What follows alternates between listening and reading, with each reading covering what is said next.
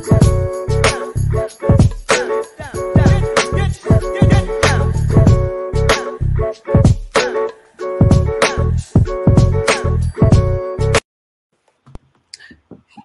was jamming. I was jamming to the tune. Hi guys, welcome to Your Aunties Could Never, episode 57. And I'm here with Auntie Nana. And Auntie Sade. and we have to cry, and we're very, very sad that we not got Auntie Farah with us this week. She's not well, she's not feeling good, but she sends her love and she wishes we, she could be here, but she'll be back next week. So, yes, Yes. so we're sending our love Get to well Auntie Farah. soon. Missing you already. So, look, how are you, ladies? Are you guys okay? I'm already laughing because I'm good. I'm good. Yeah, I'm good. Yes. I'm, I'm very good. Happy. Oh, you got your nails done. Oh my god! Do you know what? First of all, I'm gonna say happy post, but her post week of your birthday, or whatever. Yes. Yes. Yes. Thank you. yes. How was your birthday? How was your It was amazing. I can't lie. It was so. It was just so lovely. Um, obviously not what I planned, but Yeah. it was just so nice just having closest people to me around me on my special day. And shout out to my brother and Steph who made everything happen because they've done an amazing job. I yeah. Although I feel a little bit remiss that you said it was the greatest day ever, and you weren't with your aunties. exactly. We, we haven't done that yet. I feel like it was. we do have the month. We've Yeah. got the rest of the month. This is her birthday month, okay. Exactly. and we can, we can do stuff. Right. Okay. But um, but yeah, happy. And you got your nails done. I haven't Yeah. been. I feel I've got to go around like this. I feel so ashamed. Yeah, yeah, yeah. I'm not even showing mine. They're really bad. And my toes are horrendous. I'm gonna be like, hi. Oh, people. my toes done too. Yeah. No, no. I'm Yeah. back. Did I'm back, to the spot? baby. Did you go and get like your eyebrows done and everything? No, not eyebrows. No, but um, uh, yeah, because that's gonna be that's gonna be hard to get an appointment. But everything else, yeah, sorted. Did you I'm go to, to your spot where you go to normally? Yes, yeah, yeah, yeah. I'm so happy. I can't lie. Yeah, I didn't think this would make me that happy. I haven't had a critic for maybe a year. Yeah, It's true because you popped them off. Yeah. Yeah, kind of thing. So, All right, all right, guys. I've got two things. Yeah, Uh-huh. want to make you bemused, and one thing to just get to know you because I feel like I don't know you guys. I know you guys, but I don't know, no, no, know you guys. I just I want want to to get to properly. want to get to know you properly because Okay. then I don't know. Anyway, I want to know. Um, would you rather? And this is a really simplistic game, but yeah, would you rather? Yeah, because this is how you- I know what you lot are thinking. Would you rather? And guys in the comments get involved too. Would you rather be able to read someone's mind or control their mind? Flip a coin for a chance to win twenty pounds or immediately win ten pounds, hmm. or hold on. I think I'm reading all of them. But anyway, always can we have a separate, please? You are overloading our brains. No, but it's not my fault. She did, I didn't, it wasn't clearly laid out like this is individual. I don't play this game. I thought like that's read them all.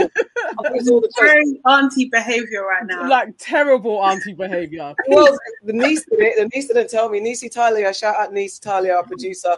Um, I know. I'm an auntie, man. Okay, first of all, would you rather be able to read someone's mind or control their mind? Control their mind. Definitely control their mind.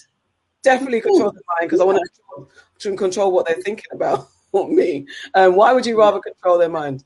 Um, to to get what I want in every situation. Yeah. There's no- and you know, sometimes you think you know what's best for people. Mo- m- most of the time, I feel I know what's best.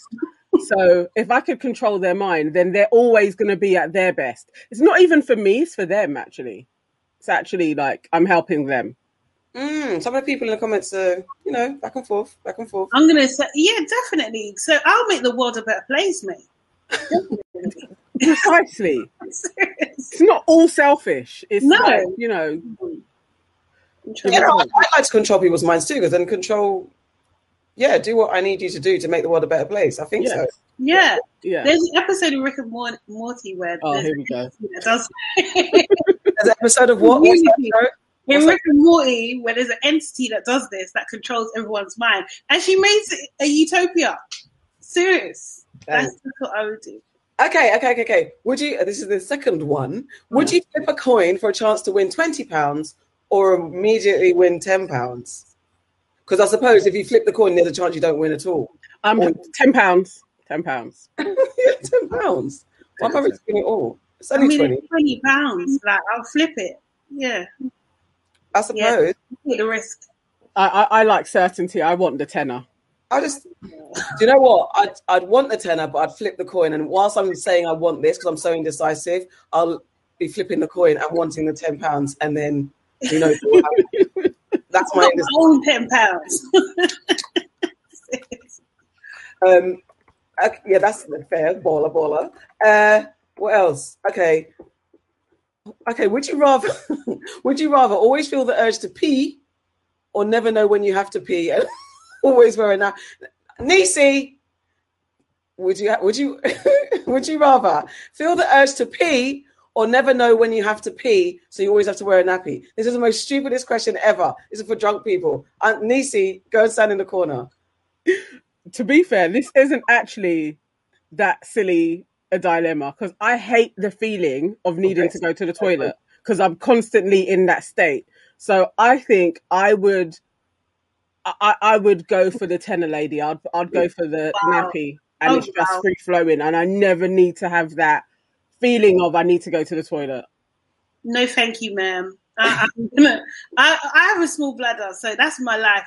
So nothing's changed. I mean, for me, yeah, I always want to go wee anyway. So it- it doesn't really say always feel the urge. It always could be, you know, every time I feel the urge, and I always feel the urge. Then I go when I feel the urge. But always like for the whole day, every day, feeling like I want to wee. That's just, Yeah. But I don't, then what do you do with your tennis? The whole day you're peeing. No, but you don't know that you're peeing in it. You just change your pad. Like you just have a timer on your phone. Oh, four hours. When you're busy and you're wearing a nappy the whole day and you forget, because when you're busy and you don't, that urge stops you from doing what you're doing so you can go and toilet. But if you're busy and you don't feel anything, I, I worked for Tena Lady for a while when they're in their customer services, and while I was there, it lasted for eight hours. It could hold eight hours worth of wee wee. So, um, yeah, you know, Just And then- And then you get a nappy, nappy bum look in your um, trousers. It's disgusting. No, no, thank you. a nappy. what? that? Nappy, that nappy bum look, like in the trousers. No one wants to wear. No, no, thank you. No.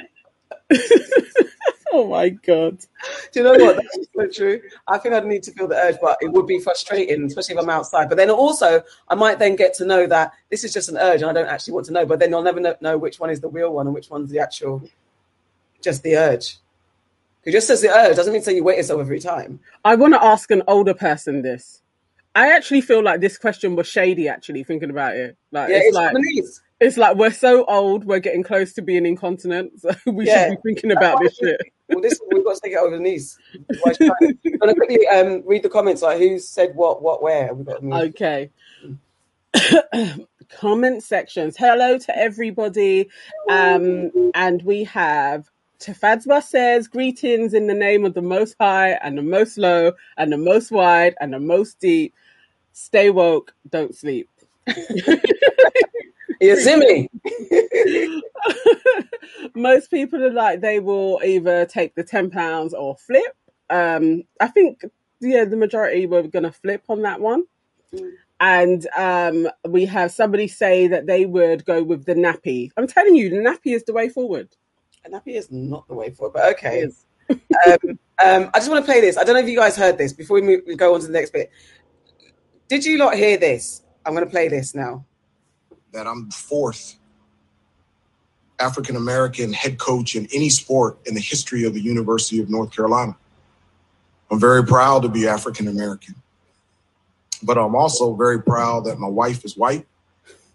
And I'm very proud that my three beautiful, unbelievable kids are a combination. Did you guys hear that? So, from so did he say that he was, was he going into, I'm proud that my three kids are a combination of black and white? yeah. So that's Hubert Davis. For those of you who didn't know, just a quick one. Hubert Davis, he's the first um, African American coach, as he said, and you know, there's a whole big thing about African American coaches and black coaches in general across sports. There never, there rarely are any. So he's one of the first for North Carolina, and he made his acceptance speech saying it's a great honor. But in his speech, he threw in um, the fact that, along with being proud of being African American, he's very proud that his wife is white. I have nothing to say. I, I sure just don't know. It's something we can bring up in the culture. I think I have to ponder it because I'm yeah. really like, hmm. What's the problem, though? I mean, like, I think he should say that. He should be proud. That's the yeah. choice that he's made. Like, and the thing is, the fact of the matter is that the media are going to pick up on it, aren't they? Do you know what I mean? So, like, it's a good thing that he's saying it now. He's almost saying it now. So, if they do say something, he's already kind of stated what his position is. Well, I I think it was more well the feedback on the socials when that um when they said that was that um it's like he was saying that I'm he's throwing that in there to make sure that the, the, powers that be don't see him as a black threat because he is one of the few um, black coaches and all that type of stuff. So his him having a white wife kind of alleviates any kind of worries they might have. like I'm not I'm I not pro black. I have yeah. a white wife yes. and I'm proud that my children are mixed. So it, it's weird. I, yeah. I, I don't even know how I feel about it. I'm just like that's that's strange but I kind of agree with you, Auntie Sade. Um, the, yeah, kudos for the honesty, I guess. But, but most people would have presumed that anyway. But you know, I, I don't know. It was just it was just a weird insertion. But anyway, let's move on. And welcome the aunties. and now I want to get the headlines. What have you heard in the news today, Auntie Nana? Okay, so my news story, and I'm sure everybody has had a uh, has heard about this is uh, Diddy putting out a, an open letter to General Motors Corporation um, in regards to. The, actually, shall I just read a little bit of what he said? That may be easiest. One second. Let me just give you a general insert because I, I actually like really think it was a, a very good letter as well. All right, so one second. Sorry, I'm going to a good part of the, the letter. I'll go to the main part. So, we demand that corporate America reinvest an equitable percentage of what you take from our community back into our community. If the if the black community represents 50% of your revenue, black owned media should receive at least 50% of the advertising spend. The same way you understand the power of our dollars, we understand our power to take them away from any corporation that doesn't give us the economic inclusion we deserve. We are prepared to weaponize our dollars. If you love us, pay us, not a token investment, not a charity check or a donation. It's time now. Radical change is the only option. You're either with us or you are on the other side. Now, because of this, and he tweeted a short form version of, of the open letter, Diddy has actually come under a lot of fire for his kind of corporate endeavors and how he's treated artists. But, but it's kind of taken away from the message of the letter. So I just wanted to get you guys' um, opinion on this. Is Diddy the person to speak for Black people in regards to corporations and what uh, white-owned corporations should be doing for for Black people? Auntie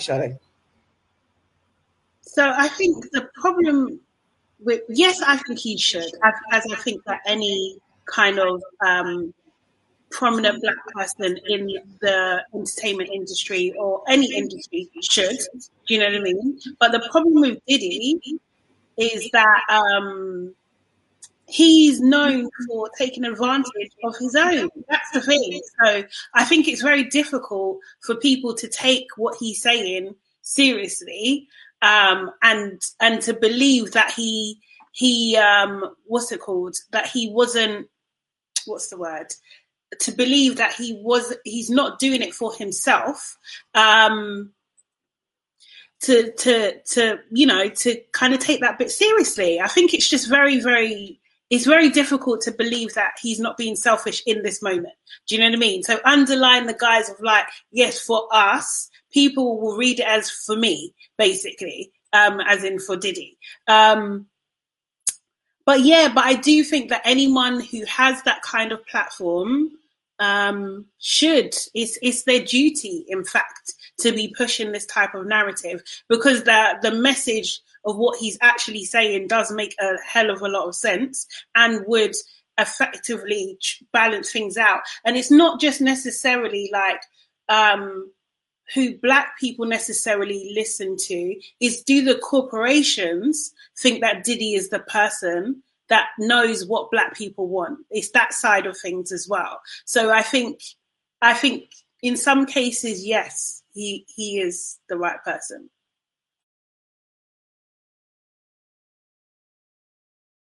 It's who it's who's in the room, isn't it? I think that's what it is. Is if Diddy's in the room making having those conversations because he knows business, as it were, and he's been a mogul for a long time, and he's been through various industries and been here, done that. Then he is the right person to be having those conversations because he's proof of the pudding kind of thing. So, but it's the cult, it's the community and the culture and the people who are like, but hold on, you where, where like I think that's one article like where are all the bad, bad boy artists? Not one of them, or how many of them have actually really made it post bad boy era when they were like propping up the whole of the music industry and the culture at that time. Um, where are they? They're all in different variations of not richness. so, and Diddy is thriving. Do you know what I mean? So it's, um, I understand why people are like, but you, have you sorted out your shit? But I wanted to, I guess it's, it's that whole thing of us not knowing what the situation is for behind closed doors. I think it's, we tend to go by what we think we know and then we react to what we think we know we think we know. I mean, I mean, and I swear, we, I suppose with Diddy, people have come out and contra- um, you know, the LOX. He had beef with the LOX. He had beef with Mase. He had beef with all of them. Practically, have come out and said, "Listen, give me my masters, give me my money. I've got no royalties, got nothing because the deals that we made with you, Black Brother, who's out there talking about Diddy love and love and Black community and all that type of stuff. So it does seem supremely hypocritical." But businessman to business industry to fellow business people that know about making deals and making money, then yeah, what he's saying is right. It's just whether or not it's self-serving and and to what end. And I think we were discussing that whether or not it's a selfish move or is it a move that serves the people. That how long will his campaigning run? Once he's got the deal where his stuff is considered and gets his percentage and, and whatever his dividends, what he needs, whatever his profits and stuff, does that extend to everyone? Will it be campaigning for everyone that comes up well, hey, you've done it for Diddy and Revolt. What about us? And what about us? And what about us? Is he going to continue campaigning? Is he going to make sure that the deal covers everybody that wants a piece of the pie? So that's the part that I get. I guess we need to understand. No, oh. no. So I was really I, I, when I first read his like small part that he put on Twitter, I was definitely I definitely rolled my eyes and was like, oh, this guy. And I didn't actually know that he had written an open letter until a little while after um, I heard people talking about more details. And it was like, oh no, there was more to what he was saying. And I don't think the backlash was totally warranted for what he was talking about. Like, really, he was sticking up for his brand. Like, don't use me as a tool to be like, because I spend money with Revolt, I'm doing something for the black community because he's only one media outlet. And I think what he was highlighting for all the magazines that I had ever worked for as a stylist, they all had a similar issue getting advertising spends from companies because they would just be like, oh, that's urban, that's niche, like they, they just poo poo you off. And so your media outlet doesn't grow to where it should be, but you know that black people spend with you. So I, I, I really wish people had delved a little bit deeper into the letter because it was, it was a poignant moment and he really did highlight what people have been saying for ages anyway, like we're consciously spending your money in places that serve your community and not getting involved in the trappings of of kind of spending dollars because it's uh, or pounds because it's a status symbol. Like spending money with luxury brands that have no consciousness for your community they're not going that money isn't reciprocal it's not coming back and being a bit more conscious in how you're spending. And that's basically what he was saying but also to them that you have to put advertising money back into our into our media outlets. I think it was important but it got lost in his dirt. So I'm more like actually I think he does need to clean up his dirt though. Like he really does. Um I don't know, the business of like the music business is sharky anyway, so I don't know if as a black person is it realistic to be like I'm in the music business but I should do things different to this business model that I'm already operating in. Is Uh, that is that actually really important? I was going to say, I think we've spoken about this a few times that it's like you're in the cesspit. How do you rise above? And we, as Black people, do ha- tend to hold ourselves to a higher standard, but it's because of everything we've been through, right? So, and we expect ourselves to be uh, to operate, uh, behave better than the people that have oppressed us for so many years. But yes, it's hard when you're presented with the rules as it is or the industry as it is. How do you play the game? It's like you know, people who make black people who make slave films or play the criminal, and then they know that when they're super big, then they're going to change it around and then play different characters or have the money in their bank to then tell other narratives. But then sometimes when you've drunk the Kool Aid for too long, it's really hard to make the switch around, and you can't blame your supporters. You'll be like, what? Like you've taken us down because it takes years to get to this point. Diddy's in his fifties now. When he started, he was in his twenties, and twenty, and uh, that's a lot to heap on a young twenty-year-old you know, blinded by the lights, super successful in the mix, having fun, doing all the stuff. And then, by the way, so you've got to be self righteous. You've got to be hold us up. You've got to play by the righteous rules of the industry and not take on what everyone else is thrown at you because you want to try. You're trying to get ahead, so you're trying to make those deals and be the number one, so you know you can bring your people forward.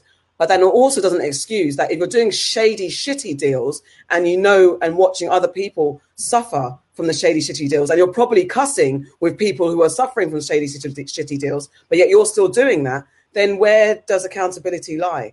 There has to be, I think you're right, he has to do some accountability, he has to really be honest. And it's hard. It's like a preacher, we don't trust a preacher that cheats and molests and do all that type of stuff, is out there preaching the word of God on a Sunday. So this applies to every single person who puts himself in the forefront. That unfortunately, when you're going to start chat, chatting, and especially on a righteous tip for whatever you're talking about, either clean your dirt up first before you go out talking, or clean your dirt up while it is, but just be honest about who you are, what you've done, and how the industry can improve, and just be real about it. Because otherwise, you're going to get called out, and then that's the problem. We shut shit down. Because we're like, no, fuck you. You're not. You're not. You're not the one to talk after look what you've done. Do you know what I mean? And I can't blame the people for doing that necessarily.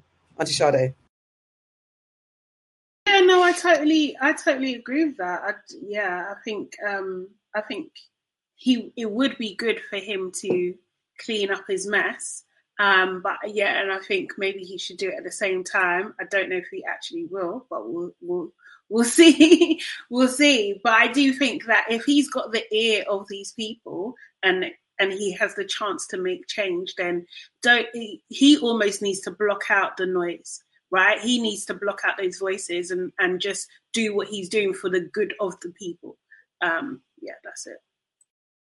Any more, Auntie Donna?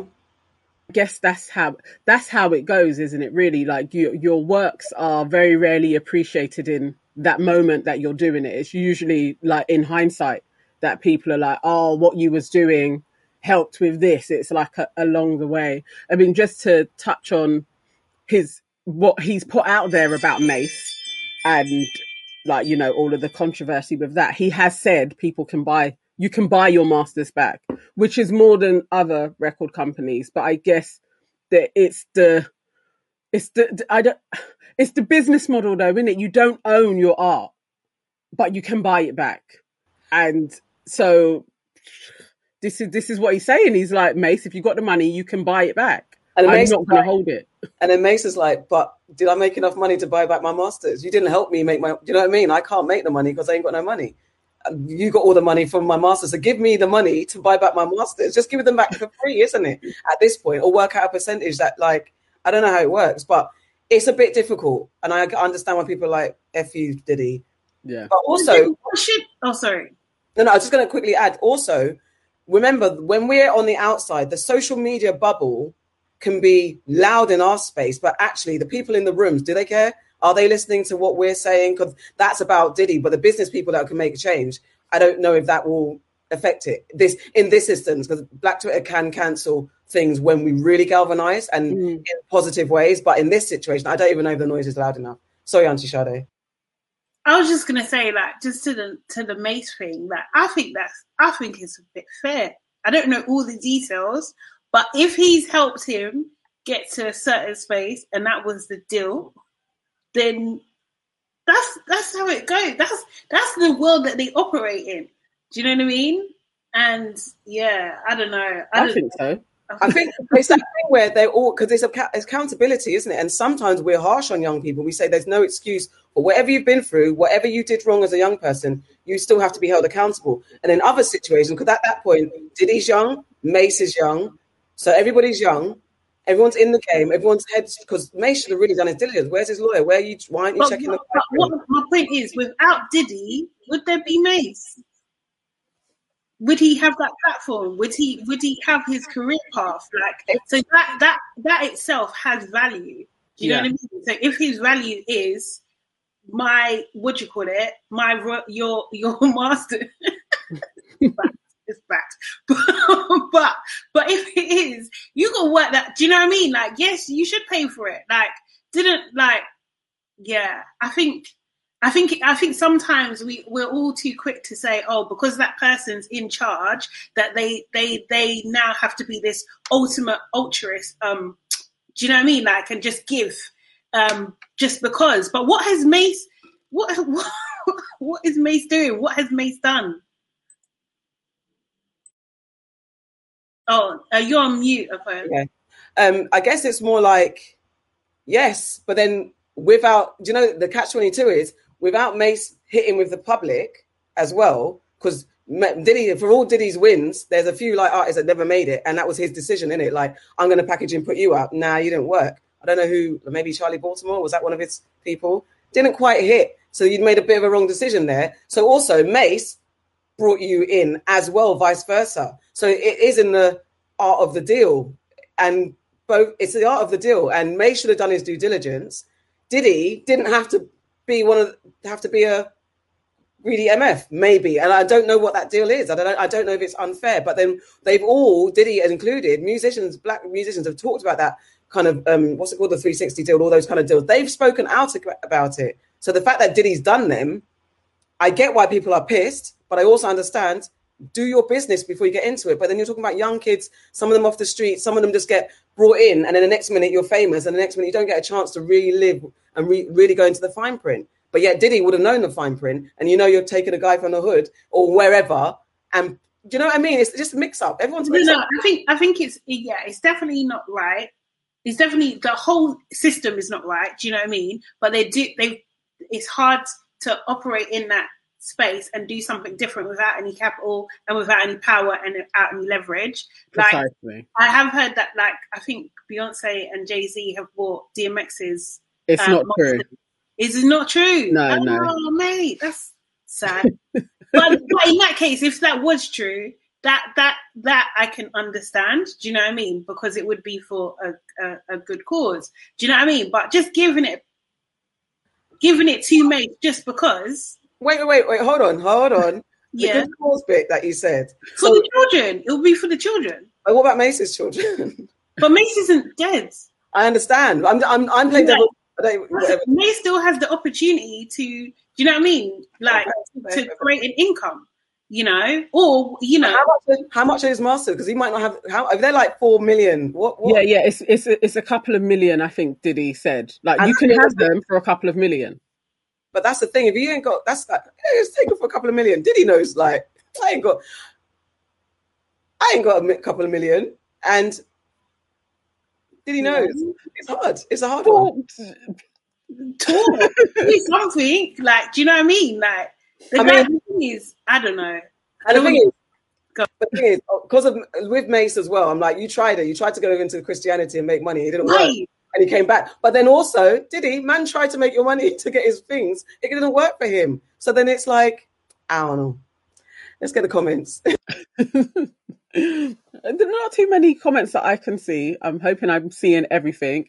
But um, so far we have Nicola, you missed the beginning bit. Auntie Farah will be back next week. And hello to you.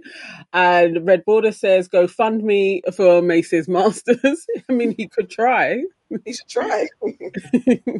but we'll see. I think, did he keep cracking? But um, we, you're going to have to take the bit with the sweet. Basically. I, I just hope the noise didn't cancel out what he was actually putting out there to the world. I don't think so, but we'll see. Auntie Sade, Sade, what have you heard? Okay, so my story is about the news of Prince Philip's death um, who died last Friday at the age of 99. So here in the UK, when a senior royal dies, um, the protocol is to stop all regular programming and report. Um, report on the death and like celebrate his life and contributions and everything like that, right? But many, many, many, many, many, many, many people many people were not happy about this interruption at all. So popular shows like EastEnders were cancelled, and people just weren't happy. And by people, I mean at least a whopping hundred and ten thousand people have made complaints to the BBC alone. Um, many people think this is because you know the prince is unpopular, um, and also some you know the royal family in general is a bit unpopular. People like Andrew, um, are really unpopular at the moment, kind of thing. So there's a lot of backlash they feel. Um, Prince Philip, over the years, has has said some questionable and racist things, um, things that Boris Johnson, our Prime Minister, says, um, and I quote, he says in relation to these things, the world did not hold it against him, and that they understood he was trying to break the ice to set people um, to get people, sorry, laughing and to forget their worries, which is ridiculous. So using racism to break the ice, basically, ridiculous. Um, so anyway, so in uh, 1999, for example, Prince Philip said to British students in China, "If you stay here long enough, you'll be slit-eyed." He also said in the same year to black um, British politician Lord Taylor of Warwick, um, what exotic part of the world do you come from? And Taylor replied, Birmingham. So, you know, um, now some people, um, who have not paid their respects in a traditional way have been getting a bit of backlash. So people like Maya Jama and um, Sir Lewis Hamilton um, have been asked to apologise. Lewis because um, he tweeted about DMX's death and not Prince Philip's. Um, Maya because um, to be honest, actually, I don't really get why she got backlash because all she did was drive by Buckingham Palace in an Uber and she said, "Oh yeah, Prince Philip has died." I don't, I don't see why she she's stating a fact. I don't see why she has to apologize for that. But anyway, aunties, I want to know: Has a Prince Philip's death affected you in any way? Do you think that uh, there is push for a national grieving is right? And do you think that Sir Lewis Hamilton, MBE, should apologize as he? Um, you know, as he's been honoured by the Queen, should he show his loyalty to the crown? Yes. Auntie Nana. Yeah, yes, I actually like really do think that if you get an MBE, CBE, OBE, you are a member of the empire and you've taken an award for that. So you have to play, you have to play to it. You've you've accepted it. So I absolutely think that he needs to go on bended knee and apologize for not his ruler, like, like literally like not being like more like, oh my god, he was like a grandfather to me. Like you, you know, you got to play the games. I absolutely think he needs to apologize. Maya Jama, she's just going about her business. Like literally, the cab driver has gone past Buckingham Palace, and then she remembered, oh yeah, this is why all of these taxis are here paying their respects because a 99 year old man died. So she doesn't need to apologize unless she has an MBE as well. She has one, then she also needs to go on bended knee because you've taken your oath and pledged uh, allegiance to those people. But um, what did it do to me? Um, I thought it would have been really interesting if he had died the week before on Good Friday, and then we could have all been like, and then he's going to rise again on the Sunday. So that's what I was thinking when he passed, that it was a week later than it should have been. Um, I watched it for 15 minutes while we was all on it together and they kept on saying that his racist remarks were gaffes and I thought that was highly offensive. I wish I, I still got time to complain. I'm going to complain about that as well and add my number to the tens to the hundred thousands. But what I do know is this country is bloody fuckeries. So hundred thousand of you couldn't deal with your TV going for a day in honor of man who is basically king. He just doesn't have that title, but he's married to the queen. And you guys have no respect, but you want to talk about queen and country and all of this nonsense. They are turncoats. This this is why they do shit to normal folk because they know that they're actually like just uh, uh, they're always fuckeries. So yeah, that's those are my thoughts on on the royal death. Um, also, I'd like to know if you guys have any year spans on how long the queen is going to last without her roommate. Like, do we think she's got another five years, ten years? Is she going to go over a hundred? Like, what's the what's oh. word on road about how long the queen is going to last? Right. First of all, this didn't affect me in a way that I guess as a British citizen it should do. Um, but um, no, it didn't affect me in that way. I um, was really more annoyed with the commentary, especially there was one particular BBC um, reporter or uh, news host who kept reading in very clipped tones that print. It was so annoying, so frustrating. I, she wasn't the right person to be reading continuously doing that. Um, I kind of, I think I said to you guys, I I wished I was still working at the BBC because just because there's a protocol, I would like to have seen it in action. We get trained when you go for the, when you work in broadcasting, especially in the broadcast side of things, whether it's news, whether it's radio or TV, you have the protocol of what to do in this instance and how because BFT is the uh, Royal Broadcasting Channel or whatever, you know, it's the service of the UK, so it has to shut down and comply with whatever's gone on. So there's an order of things, and I just wanted to know what it's like because it's one of those things that you always train for, and then it never happens under your watch. You know what I mean? So it would have been interesting to see what what happened in the moment of it all because all the radio stations have to switch and all you have to go to this certain feed and then the news gets reported continuously. Um, I agree with you at 99, they're flipping turncoats. This is why people are so stupid. You don't know what side you lie on. When you can't watch your little EastEnders and stuff, you're complaining. But then on the other time, you're talking about the royal family is my favorite and the Queen and the Queen. I saw so much stupid commentary about Meghan and Harry leaving and why this has caused a strain on a 99 thousand year old man.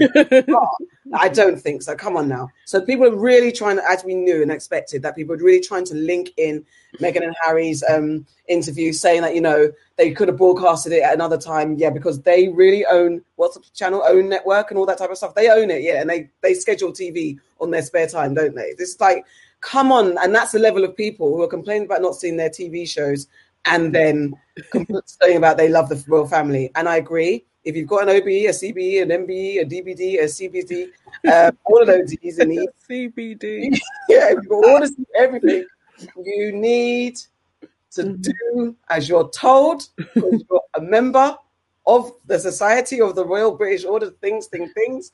And unfortunately, yeah, you do need to understand what it is. It is what it is. I mean, I feel for you. I don't think you should get backlash, but also you signed up for it, so you kind of got to get with it. Uh, Maya Jama, like, leave her alone.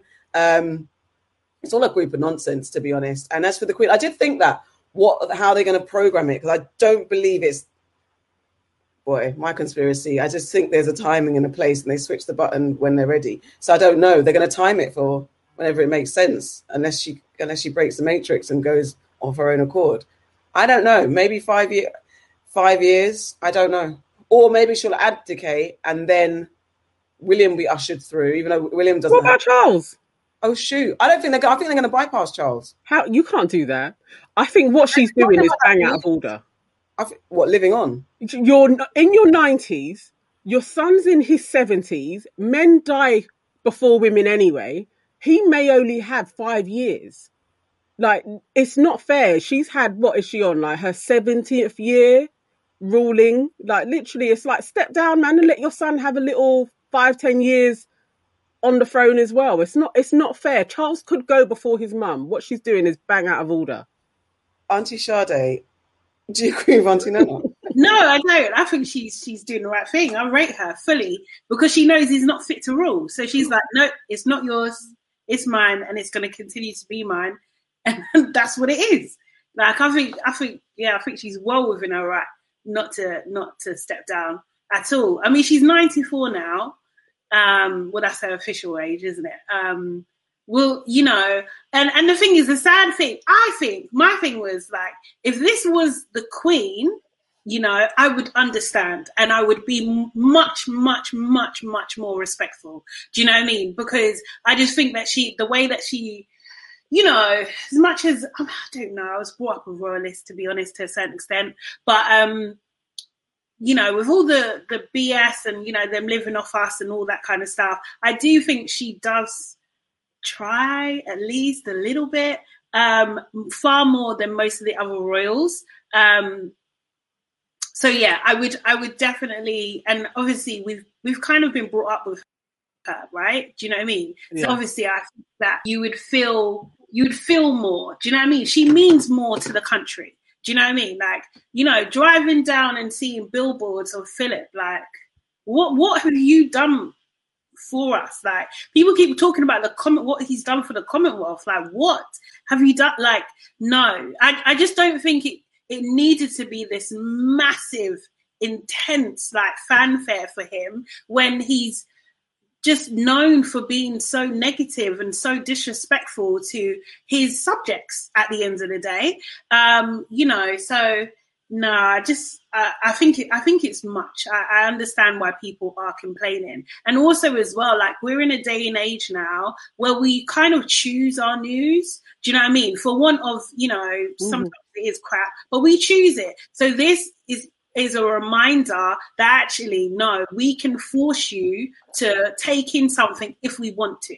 Do you know what I mean? And that doesn't, so it, it, it kind of, it, it was beyond social. Do you know what I mean? It was like everywhere in the tube station, on, on the motorway, on television. Like you couldn't get away from it. You know, it was a lot. It was actually a lot. And, and they were clutching. Like yeah, they didn't really have too much footage of him it was ah. like the same dead pieces that they were showing. And I literally did watch for 15 minutes and I swear I saw the same thing of him in a church or telling the photographer to hurry up and take the, the bloody picture. I right. saw that like five times. You there was nothing really to show. So all day long, plastering this old man's face, it's like you don't even have much to talk about. No. Other than his racism, like it was like there wasn't a lot to celebrate or there wasn't anything like to salute. There wasn't a lot. That was and, and, that was his character, right? And I do I, I agree with you both as well with the MBE thing. If you are honoured by the Queen, then you should be standing up and saying something. You have to. It's your duty at the end of the day. And if you don't want it to be your duty, either give it back or don't take the honor in the first place. Do you know what I mean? Because it's very controversial as as anyone who's you know whose uh, background isn't you know white um, at the end of the day to take that honor in the first place at the end of the day because we all know how we got here. So like what the fuck? So you that's the minimum you should be doing for the crown to be honest. yeah, a little rip yeah. Like i think i think you know, if I was, you know, one of those people, I'd think it's very disrespectful. Very disrespectful. Probably give back the title, to be honest, Sir Lewis, please. Um, Is he a sir? Yeah, he's Sir yeah, Lewis. proper Sir Lewis. MBE, sir. So, like, I think, but with Meg, um, Maya Jama, yeah, just leave her alone, definitely.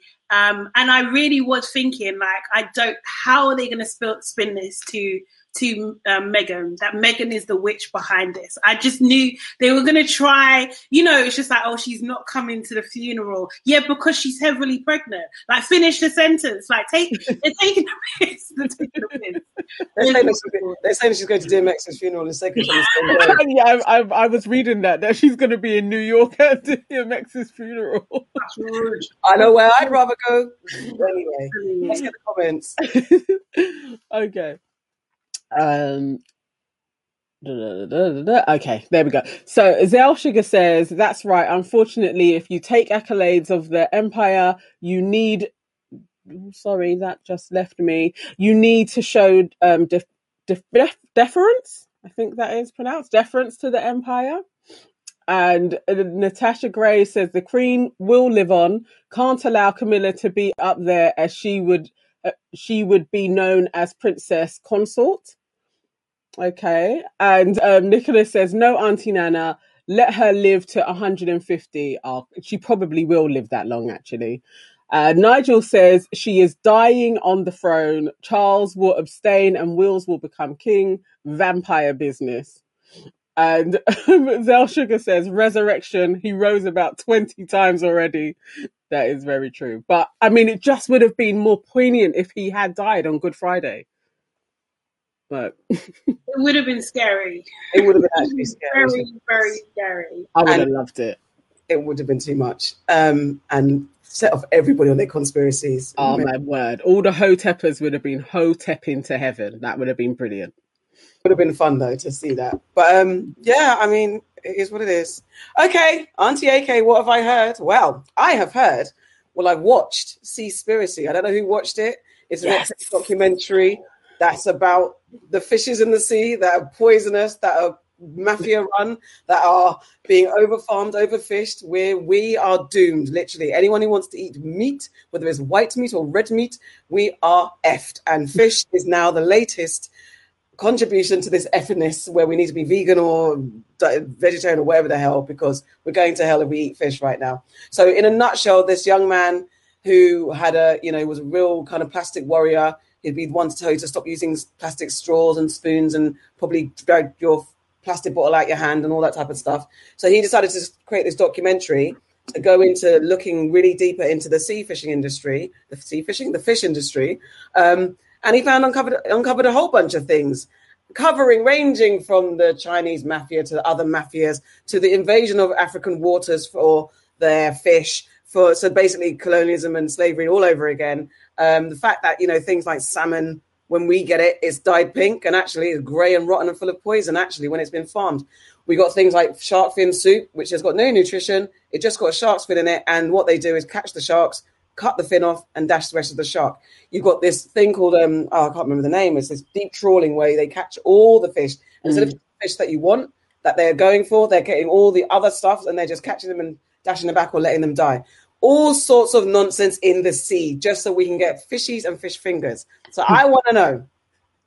So actually, no, no, no. Before I ask the question, so but what? So I went on Twitter and had a look about the conversation, and there was a few people that were disputing the fact. And one of the biggest things is that how for those of us who want to eat fish as a healthy uh, other source of protein and nutrition, and not if you don't want to be um, eating red meat and chicken and stuff like that, um, fish is that healthy alternative. However, those of us who are mindful of things like you know safe fishing and stuff like that, we'll look at the stamp of approval mark, the gold seal of approval that said it's been reasonably sourced, sustainably sourced, efficiently sourced, all that type of stuff. But the documentary revealed that those people that seal of approval have been paid off by the mafia and the criminals that run the industry. billion trillion dollar pound industry in fish right? So you can't even guarantee that. So my thing is, there was an article, a Twitter thread that was disputing some of the things that came up in Seaspiracy, like the numbers about you know we're not going to be losing out all the fish in 2048. It's not like that. There have been significant improvements, and of course they they disputed the fact that people at the seal of approval people aren't getting paid off. All these type of things, and there was you know in the I know I'll go into it furthermore. But I just wanted to know, guys, did you watch it? How do you feel? Has it changed how you look at fish? Will you eat fish? And what stood hmm. out in general about the documentary? Auntie Sade. Yeah, I watched it. Um, it was a lot. It was a lot for me. Um, I used to be a pescatarian um, for about ten years, and um, yeah, I had no idea. I had no idea that this this was happening. I knew. I mean, the the the journey the guy goes through is basically that where he starts is as, as much knowledge as I had, really and truly. I've always thought that eating fish was a healthier alternative. Um, apart from you know, don't not really supposed to eat shrimp because they're bottom feeders and all that kind of stuff. Like I didn't really know that much at all. Like what shocked me the most was the fishing nets and how how well one of the things that shocked me the most is slavery shocked me the most to be honest. Um but how um you know how dangerous they are and actually they're they're the most dangerous to the fish. Um and yeah that that that was shocking. Like 50% it was almost like 50% of plastic waste is Yeah. on fishing nets which is insane that's absolutely insane um i just thought like this is levels and corruption the slavery reminds me i was just like what is this some pirates on the caribbean shit like what what what is really going on here um and I can't lie, I was a bit like, whoa, like can't trust anything. Do you know what I mean? You can't, you can't, you actually can't trust anything. Can't eat anything.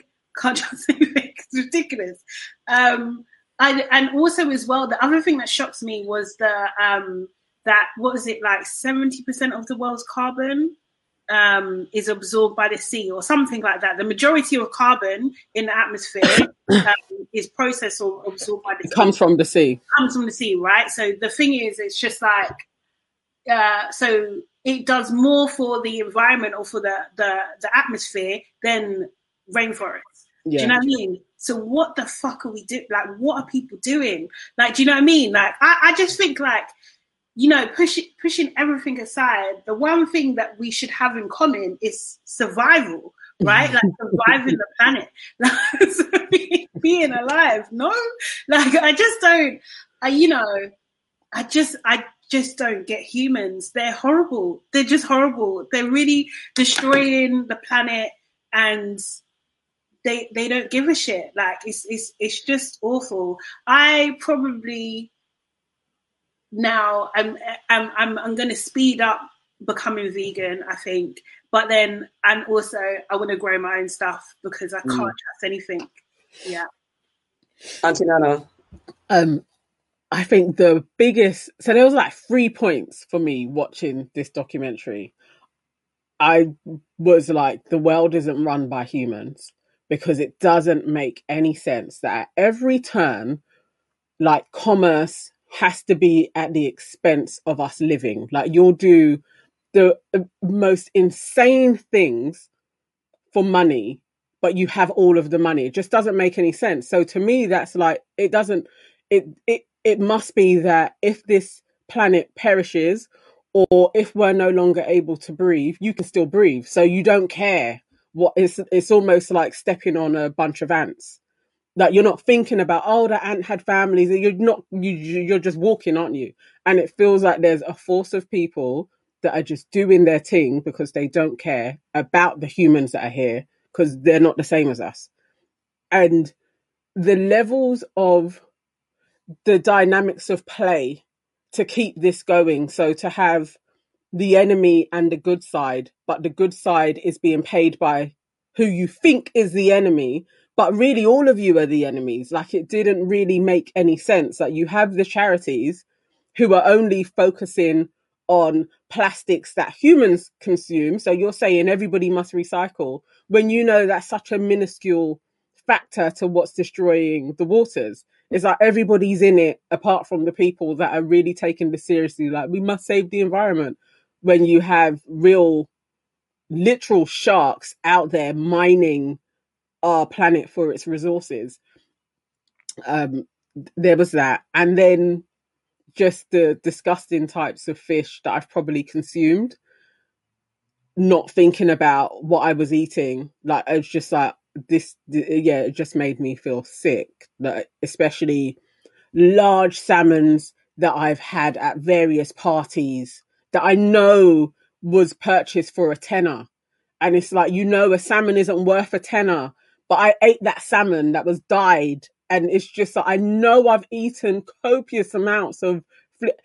And then the third thing is, how flipping resilient is the human body that we are bombarded with so much shit that should kill us and we still keep on going? Although, you know, if we didn't have all of this, maybe we would live to 150 like maybe all 400 who knows how long we would be here for if we weren't being flipping choked and fed to death and just yeah it, it was a lot. I finished watching it just like oh seriously aliens come please? Can somebody come and save us? Somebody come and save this place? I was a bit um de- dejected afterwards just like oh this is like nothing is sacred. I can't even go and buy something and respect that it's saying that this isn't, um, this wasn't, you know, no dolphins were harmed. Like I can't respect any of that shit. But I've known this from fair trade stamps that it, you know it's not fair trade and there's a deal to be. But it's just annoying because it's like nothing, nothing is as it seems in this in this world and yeah that's the part. I think. I. I think, I think there's so much. Everything you lot have said. Um, the fact that you can't trust, and I know you can't trust this trade stamp really, but then you're like, you know, when you pick up your free, your free range and your organic, and I always think my mum, my mum's like, so you want to go to this place and spend all this money? You know, it's not true. Just go and get the other thing because it's like I might as well then because I feel comfort going into certain shops and thinking that this is all organic and Yeah, it's it's you know, not it's not it's true. really not. Or it says, and even if they have good intentions, it says close to what they can do. Because there's what else can they do? They're if they're buying from the so-called approved place, that's all they can do because there's no other option unless, like Auntie Sade said, we grow our own stuff. Because I was thinking, like, okay, don't eat fish because after I watched it, I had I had just cooked salmon and the last bit, and I can't. I literally genuinely couldn't eat it. But then the other, then um, me and my little fish finger sandwiches to get me through the day, a quick thing. I like my little fish finger sandwiches, so had a fish finger sandwich. I didn't feel so bad, maybe because it's inbred, so it doesn't make me think of the fish, fish, fish. But I always thought that the fish is the last thing that can be tampered with. I really, because I think you can have chicken and not know you're eating chicken, right? And you could be eating a rat and you just, you know, that type of thing. Any type of meat can be palmed off as any other type of meat. I just thought fish it's so hard to, the only thing that they could do is like, if it's not cod, it's tilapia or something like No. that. But Worse than that, you know the thing about fish fingers that in one fish finger you've probably eaten a hundred different fishes This that were plastered thing. together and may have been killed up to five years apart from each other. oh, shut up! I'm Her. telling you, I watched the whole thing on fish fingers and literally I almost threw up. That's on Netflix as well. No, I don't. Just stop it because we're not going to. not five years. Anyway, so this is the thing. What I naively thought, naively thought that my fish fingers are safe, and that means I have to go and spend thirty. And even if I go and spend thirty pounds on a pay some fish from one fish finger from Harrods, it's still not guaranteed because where did Mister Harrods get it from? But anyway, what really got me was the freaking. You know the whole thing of um, the Somali pirates, and Yes. we knew. I know. I know. As black people, we know the rebranding of any kind of black criminal in the public forum, we know that the truth, there's always a different type of truth in Western reality behind the reason why there's some sort of national criminal. So, and the fact they have made that whole film, and like, I'm the captain now, such a tagline phrase that everyone uses in jest. But shout out Barkhad Ardi because where is he? Because he was, you know, brought to Hollywood, and then where is he now? Um, Abdi, so I think it's Barkhad Abdi. I hope I got his name right. But anyway, that whole thing portraying the Somali pirates, then you're coming into my waters in Ghana and trying to colonize and do slavery Yeah. over. This is the thing, the arrogance of the people. Them, you're going to Africa on in their waters. Man's doing fish. Man can't, you know, man's trying to feed his family. Fish, take my fish and come home. But no, you're I'm, you're going to interrupt me and tell me I can't fish and I can't export my fish. Yeah. Because the fisherman, his fish is just from the water, isn't it? And he'll clean it and sell it. But you're not going to let him. You're going to do big mafia business, turn my people into pirates and criminals when they're trying to protect their water. Are you? It's, and then the, when they showed the footage of our people on boats, little boats against the big tankers, and they're being shot up and all that type of stuff when they're trying to defend their waters and just take what's theirs. And the Somali pirates and all the people in that area are just defending their waters, and you're calling them pirates. Yeah. Like it's so that's the part that got me. Apart from the fact that I can't fucking eat anything, it's just uh, where you're at. It's like, what is the state of humanity? Why are we doing this to ourselves? It doesn't make any type of sense because there's a few of you, like what the one percent that are what you get this perfect fish. Just you lot are eating perfectly, but your lives aren't happy. You're still not happy. The money isn't doing you nothing. You still die. You still have, you know, get taken to court by your baby mothers and shit because you're cheating and all that type of shit. You still go, you still go bankrupt. You still have, you get the illnesses that we all get. So, what is to what end are you doing this to us? To what end i- are we killing ourselves like this? Like, I really wanted to, I really want to know. I think I was thinking, what would it be like if there was no such thing as corrupt? Like, if everyone was just like, okay, stop for a week. Let's allow it. Okay, let's for for a month. Let's allow it. Let's just be calm. No nonsense. What is the world? What is so bad about everyone being okay? Like, what the fuck is the problem? I don't get it. To what end is it? What? What? I don't get it. I don't know. I was going to say, are you describing like socialism or something? Because you know I, that's I don't even want to put a title on it because then oh, I'm a communist and a socialist and a freaking whatever. But what I don't know. But what the fuck is it? Like if everybody's okay, like stop doing the crime, stop doing the fraud, stop being the one percent for two minutes. What does that look like? What's your problem? If I get to eat my fish fingers from one fish, what is the problem? But that fish will be filled with plastic.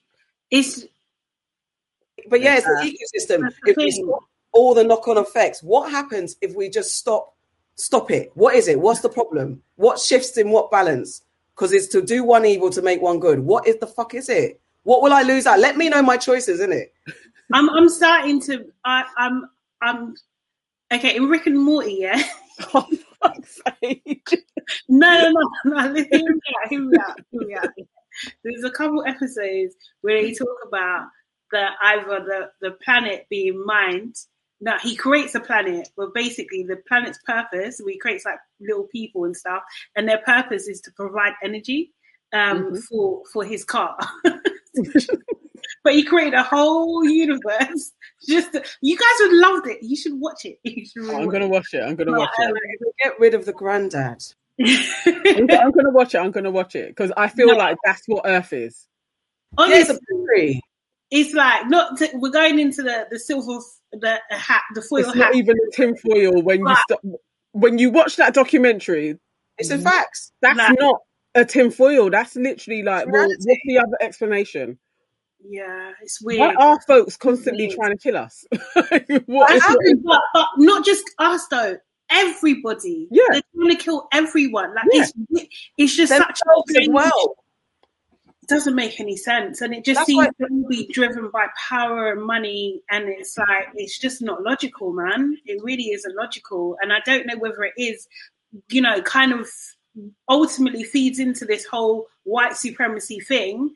I just, I don't know, but it That's- just seems to be. It seems to be like they want the resources for every. They they want to dupe everyone. I did what I loved as well is that they went everywhere. So Yeah. it wasn't just you know you know Asia. It wasn't just Africa that they done the um, the UK as well. I thought that was absolutely brilliant. Um, Made it very well balanced actually. Um, because because definitely because the because the UK is not institutionally racist, it's good to show the other bad things that it does do because it's not racist, but it definitely is a mafia country because it's one it's one end of the fish industry. But also- clearly hates its own people if it's Humanist? its would it be called humanist? To be against humans. yeah, Uh, something, but then humans, yeah, Yeah, Humanism. but maybe the op- opposite. I think humanist means that you love humans or you're. That's what it seems like. Yeah, Mhm. I was going to say, but also Asian people though in on socials as well have come out and said that the the documentary was very anti-Asian because the, even though they talked about other areas, the face of it seemed seemingly seemed like the industry sits within China and the Asias. So they've come out and said it's very anti-Asian. So they in the people in the counter conversations, like it's not just Asia or you're making us because I suppose if I was Asian or Chinese, I would feel sensitive because there's a lot of stuff that's been going on. So that's probably why it's even more feel like, well, God, shit. And another thing that makes it so. I do. I It's think easy to say this now, isn't it? It's a bit like everything is a bit anti-Asian. Like it's uh, uh, to me, this came from a bit of a left field. Like all of a sudden, there's this kind of anti-Asian like force, and it was a bit like like ev- everybody wants to be oppressed. It, the the truth is, everybody is oppressed to some degree. And once we all kind of get together and actually realize something is doing it to all of us, like it's not, oh, it's the, you know, oh, these guys, it, something is doing it to all of us at the same time. And we're just getting it done to us in various degrees. So maybe we need to start pulling together to look at what is this incessant parasite that is plaguing our earth that has no respect for human beings. So That it's- maybe that's what we should be. It might be Jabba the. Hutt. Maybe it's Jabba the Hutt. I mean, I have theories. I feel like it's a bacteria. Because that's what Jabba the Hutt looks like. It's like a big slug bacteria thing. You know, they say there's more bacterias. What? Yeah, there's more bacterias than any other living thing on this planet. So really, it could be a bacteria. it could be. And they've and operating together as an organ, a mass organism, Yeah, to get rid of. their spores are getting into us and turning us mad. That's why we kill each other. I, I honestly do think that is racism. spores attacking us. I think I think racism is a spore. Let's get the comments.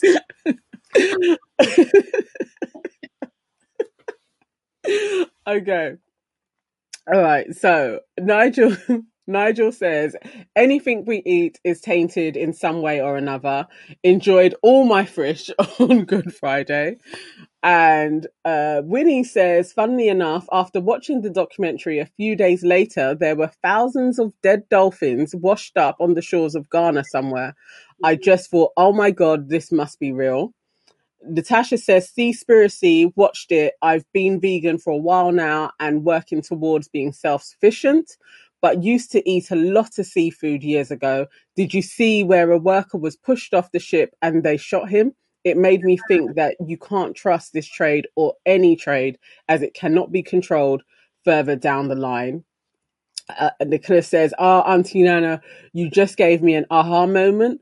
Moses and all those prophets lived those big ages because they did not eat crap we are supplied today. Auntie Sade um, has it on point. The closest thing we have to clean eating is growing our own food. And Nigel says Rick and Morty is very clever. And ZW says love Rick and Morty. Yes. And um, yeah, and uh, also says you will like Solar Opposites as well. yeah, that's very funny by the same creators. Not that we're sponsored by them in any sort of way. I just Well, We can be though. Yeah, we need to be because I beg I'll, you. I'll wear a Rick and Morty top. Like, Say no, I just wear the gra- you know the only thing about Rick and Morty is the damn granddad. I don't know why it grosses me out. It's right up because my he's yapping all the time, and you can see the the residue. yes, That's and my even though it's a cartoon, it's upsetting that I can see rest, and I think that's my pet, my cringe. you ignore that. Is I can't because he's the whole. like it. I'm, It's like I'm going to give it a go because you mention Rick and Morty every week. I really am going to watch it. You're just Okay. gonna be like, ah, that's what I said. it's really good, but I just can't take the granddad. I can't. It's I don't know why it's got into me. Anyway, that's that. So now it's time for Aunties Know Best. Aunties Know Best. Aunties Know Best. Dun, That's dun. quite a good one, you know. You could record Oh that. wow, you done a flourish at the end. Go for it. Get it's the time where we answer your problems, we solve your dilemmas, we help you out. But by the way, don't get it twisted. Don't try come for us. It's just advice. We're offering free advice. What our thoughts are is just our opinion. We're not lawyers. We're not doctors. We're not psychologists. We're just aunties of life experience. So just take it with a pinch of salt. Um, I think it's me that's giving the die first problem. First of all, hold on a second. Let me get my notes. Um, okay, so greetings, aunties. Greetings to you. I'm a new listener of the podcast and think it's great. So keep up the great work. We shall and thank you. My friend's son is seven years old and is a twin to a girl. The boy has had difficulty in school concentrating and with the work and, and the work, which means that he misbehaves and has been deemed a bad child. And know that story. He constantly gets compared to his sister, who is good at school. So when it comes to his home life, there are constant there is constant chaos, shouting, and screaming. I try to tell my friend that she should try different approaches and investigate further, as there may be something else going on with him, looking into things like ADHD, dyslexia, ADD, etc., etc. But she constantly dismisses me because I don't have children. Hmm. How do I approach the situation without it affecting our relationship? I really don't want him to just be treated like our black kids have been in the past. No name, but they need our help, guys. Auntie, who's going to answer first? Auntie Nana?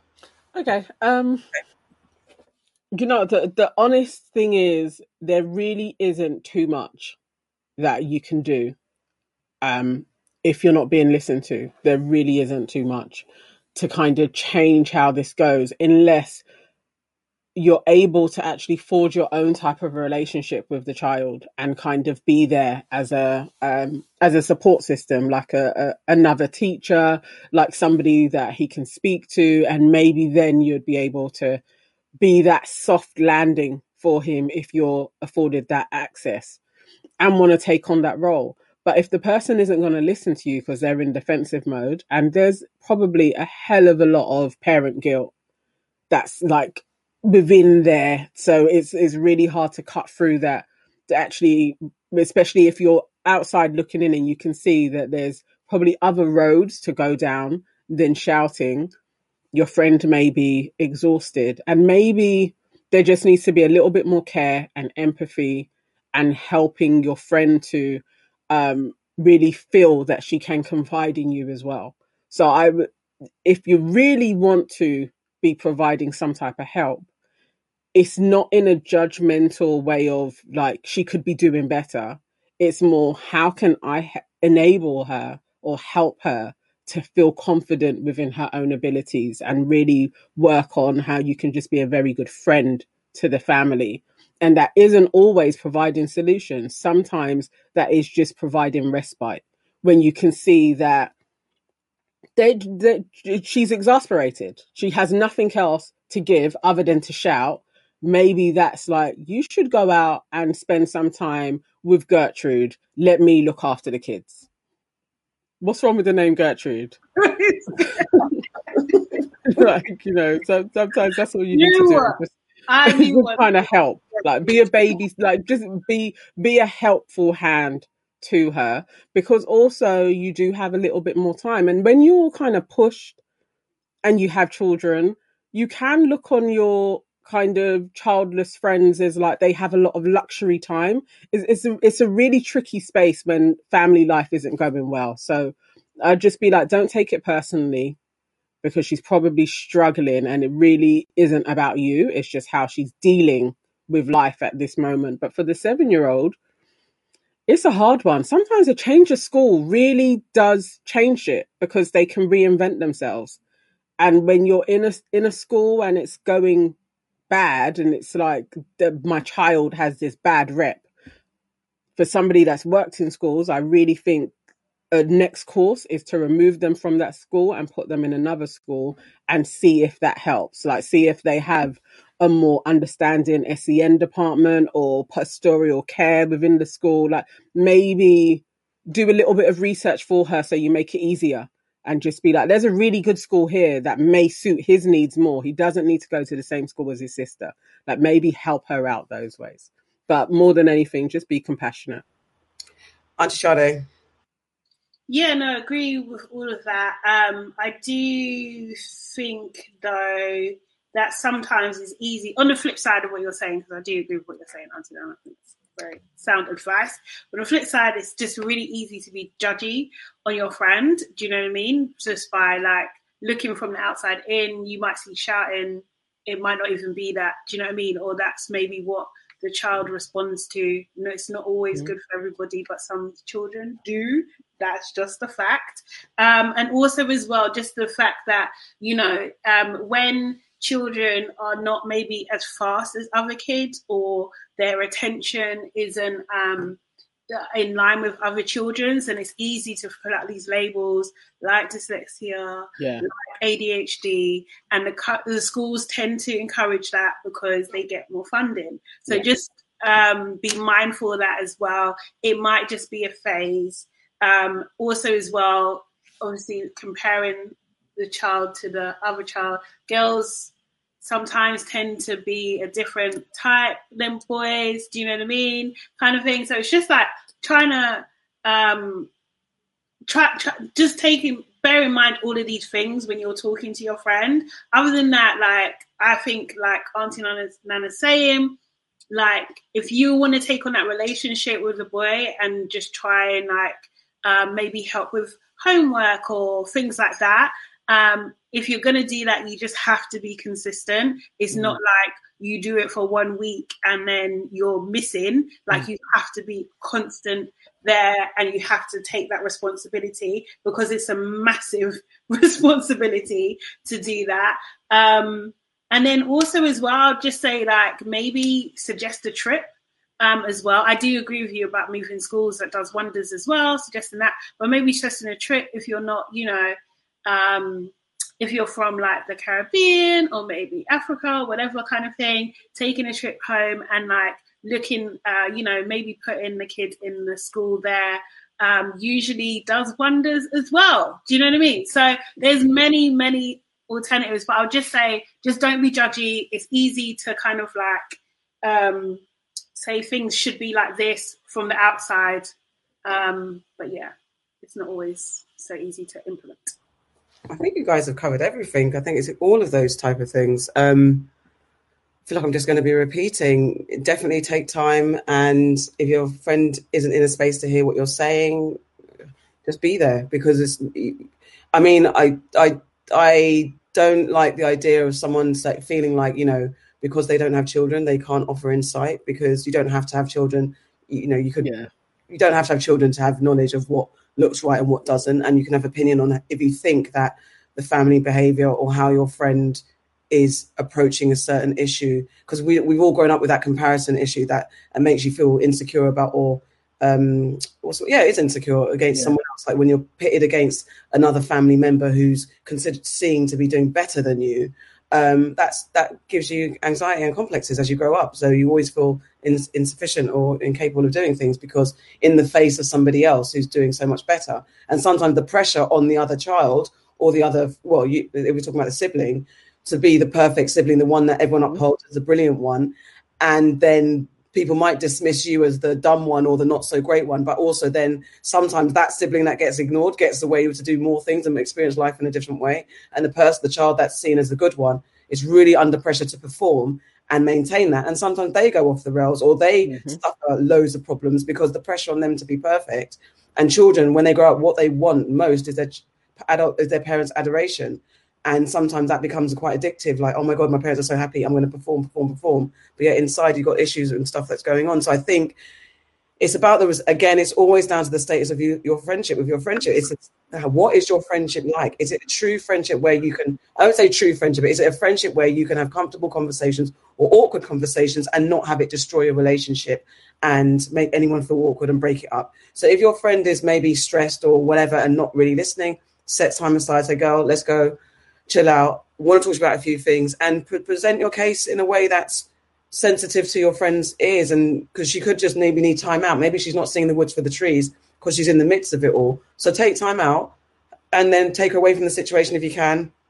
Have that conversation because you also shouldn't feel stifled all the time if you're in a relationship with someone that you're both growing together with because you both are supposed to be learning off each other as friends. And if you're that close to the part where you're, you're that close enough to see that you can see things within the kid and the, the children's dynamics, then I don't think you should feel like your opinion isn't warranted. And if that be the case, then also you have to look at your friendship and feel like, well, is this friendship serving me where I don't feel like I've got comfortable voice in this space? But bearing in mind all the things Auntie Nana and Auntie Sade said, be mindful of the situation. Don't come in with too much judgment because you just don't know. Because no matter how close you are to someone, you're not actually in that day to day situation. You're not there 24 7.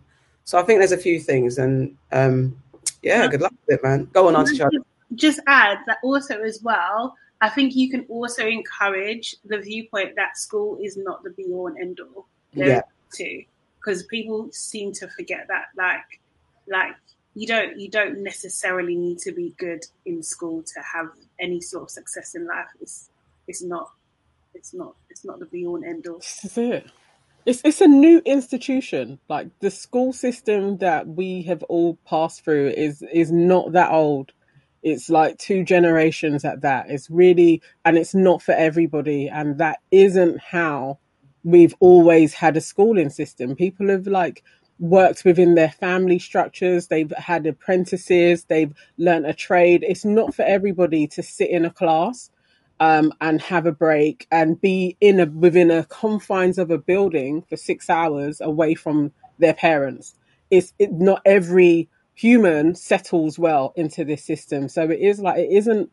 It's not for everybody, and that isn't to suggest that he's going to go past school age, get eighteen, and not just blossom into who he was supposed to be. He absolutely could do, and you could just be adding trauma by having to force this person into this way of being in their childhood when it's just everything in him is saying this isn't for you this isn't for you i think that's there's so many kids that get labeled with that adhd or they have all of these different de- deficits or they're on the spectrum and all it is is the schooling system is not for them and everything in them is saying you're not supposed to be here so they're just rebelling and then they get medicated and it's like it's not not everybody needs to fit into this square. Some are star shaped. Exactly. Uh, exactly. Um, get uh, there's a comment. Uh, Ronald says, I don't have a solution. I feel sorry for the boy. It seems as if his life is hell at home and hell at school. Sometimes disastrous may happen. Something disastrous may happen if nothing changes and he'll be labeled as the culprit. Yeah. and I think it, well, you know, it's just back to having that conversation with your friends and stuff. Um, Auntie Sade, do you have a problem that we need to solve? I do indeed. Um, okay, so mine reads Hi, aunties, great show. I'm 35 and I've been with my partner for three years. We both have stable careers and live together, but now I want the ring and kids. Um, I'm ready. Um, I'm all out. I'm all out of hints of how to tell him I'm really ready to make this next step. Um, if he's not ready, where does that leave me? Please help. Well, Auntie, go on, Auntie Nana. I, I really hate these ones. I hate these ones, and I know so many people are in this this space, especially when you're in your late thirties, and it gets to that point where you're like, "Oh, it's been like two and a half years," and all I can say is, from my humble views and people I've had around me, for anybody that's gone rushing into I need uh, I want a ring and it needs to be now because I want to be married and have kids they are generally heading to divorce now. And it's just like to me it's just not how it works. Like you can't force somebody it's not how it goes. And i i get you're getting older and you feel that the biological clock and and everybody else around you is getting married and da, da, da, but it, it's not how it goes. And you it has to happen organically. And maybe it really is just a conversation and you don't wait and you just say this stage in my life this is what i want. And if he also doesn't want that as well i really do think like there there's so many people so they say out there in the world like find somebody else Um, yeah, I, I'm all out of hints. Hints is so annoying. I would hate to hint. I would hate to be in a situation where I'm dropping hints and they're not pick, being picked up. That would send me crazy. Um, and I mean, I mean, okay, actually, the nature of the relationship again it's about what your relationship is because your man could be just a typical guy and it's not that he doesn't want to get married but he's also comfortable not being married. And he's like if you want to do it i'll do it. And it doesn't necessarily mean doom and gloom for the relationship. Like maybe he just needs that nudge but i just me personally wouldn't want to be in a state where i'm hinting to get a ring. I just want it to be a natural thing like yeah babe i'm ready let's go. If it gets to, if you are at the point where because also women sometimes we have this checklist that has to be ticked off. So now it's three years. We've both got stable careers. So tick, tick, tick. Now I got to get the ring. And we let the pressures of other people get involved in our heads. And we feel like you maybe you've got friends around you getting engaged and married and all that type of stuff. You start to feel like you're playing catch up. So you want to not feel embarrassed because maybe you feel embarrassed that it hasn't happened and stuff like that. So it is. I feel like if you really want to do it, have that conversation. Just say to him, bro, mate, I want to get married. What's going on? Uh, the hinting thing, I find hints annoying. Speak. I just I don't hint. Like I find that really, especially for something that you want in that way. I don't know. Like I, I think it's different from a birthday. I think birthdays like, yeah, I really like that trainer. You know, I don't mind. That's just a bit silly. But when it's something that's kind of life changing and it's got that bigger significance, I think it's that's where you be outright. I, I don't know. I feel like too much at stake to be dropping hints about something that you want for your future like that. I don't know. Maybe I'm being a bit hypocritical. Auntie Sade. Um, what do I think? I think yeah, kind of the same. Like, just ask. Like, I, I mean, personally, I wouldn't. if um, I'll just say personally, for me personally, like if a, if I've been with someone for three years and I wanted to get married, and they're skirting around the issue, and then I, I'm thinking they don't want to marry me in it. Do you know what I mean? Like, there's no way I'll be living with someone for that amount of time and we're not. That's ridiculous to me.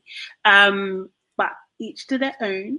Um, so I just think like, you know, if you're bold, just ask. Like if you want if you want to be married, then it shouldn't matter to you who asks. Do you know what I mean? So just maybe just ask him. Um, if that's not what you want, just leave. I'm saying just like it's so but you can leave also. Um, but the reason why I say have a conversation as well, or just ask, is because he might be saving for a ring. You don't know. Do you know what I mean? You don't know if he's got plans, a surprise, all that kind of stuff. So it's good to have a conversation to see you see where it is. But if you've been living together for three years, like you should have an idea of what's going on. Um, I think the bi- biological clock thing is very real, so I get it. Um, so that's why I'm just saying, like, stop being precious about it. Get take take out the romance and make it happen if that's what you want to happen. Um, and then if you, if for a hint, yeah, if you but if you want a hint, if you want a hint, just move out. and he will come calling back and be like, you want, baby? I want to get Oh my married. God. You can go get yourself a ring. That's, that's more than a hint. That's a statement. Like, listen, a, he'll, move, he'll move quickly. he might be like, Alex, imagine if he, imagine like last week. Was it last week we said then the guy just did the last minute um, birthday thing? He didn't even notice and he just carried on as normal. then you're just out. All just she'd gone away. You imagine that. right, let's get the comments.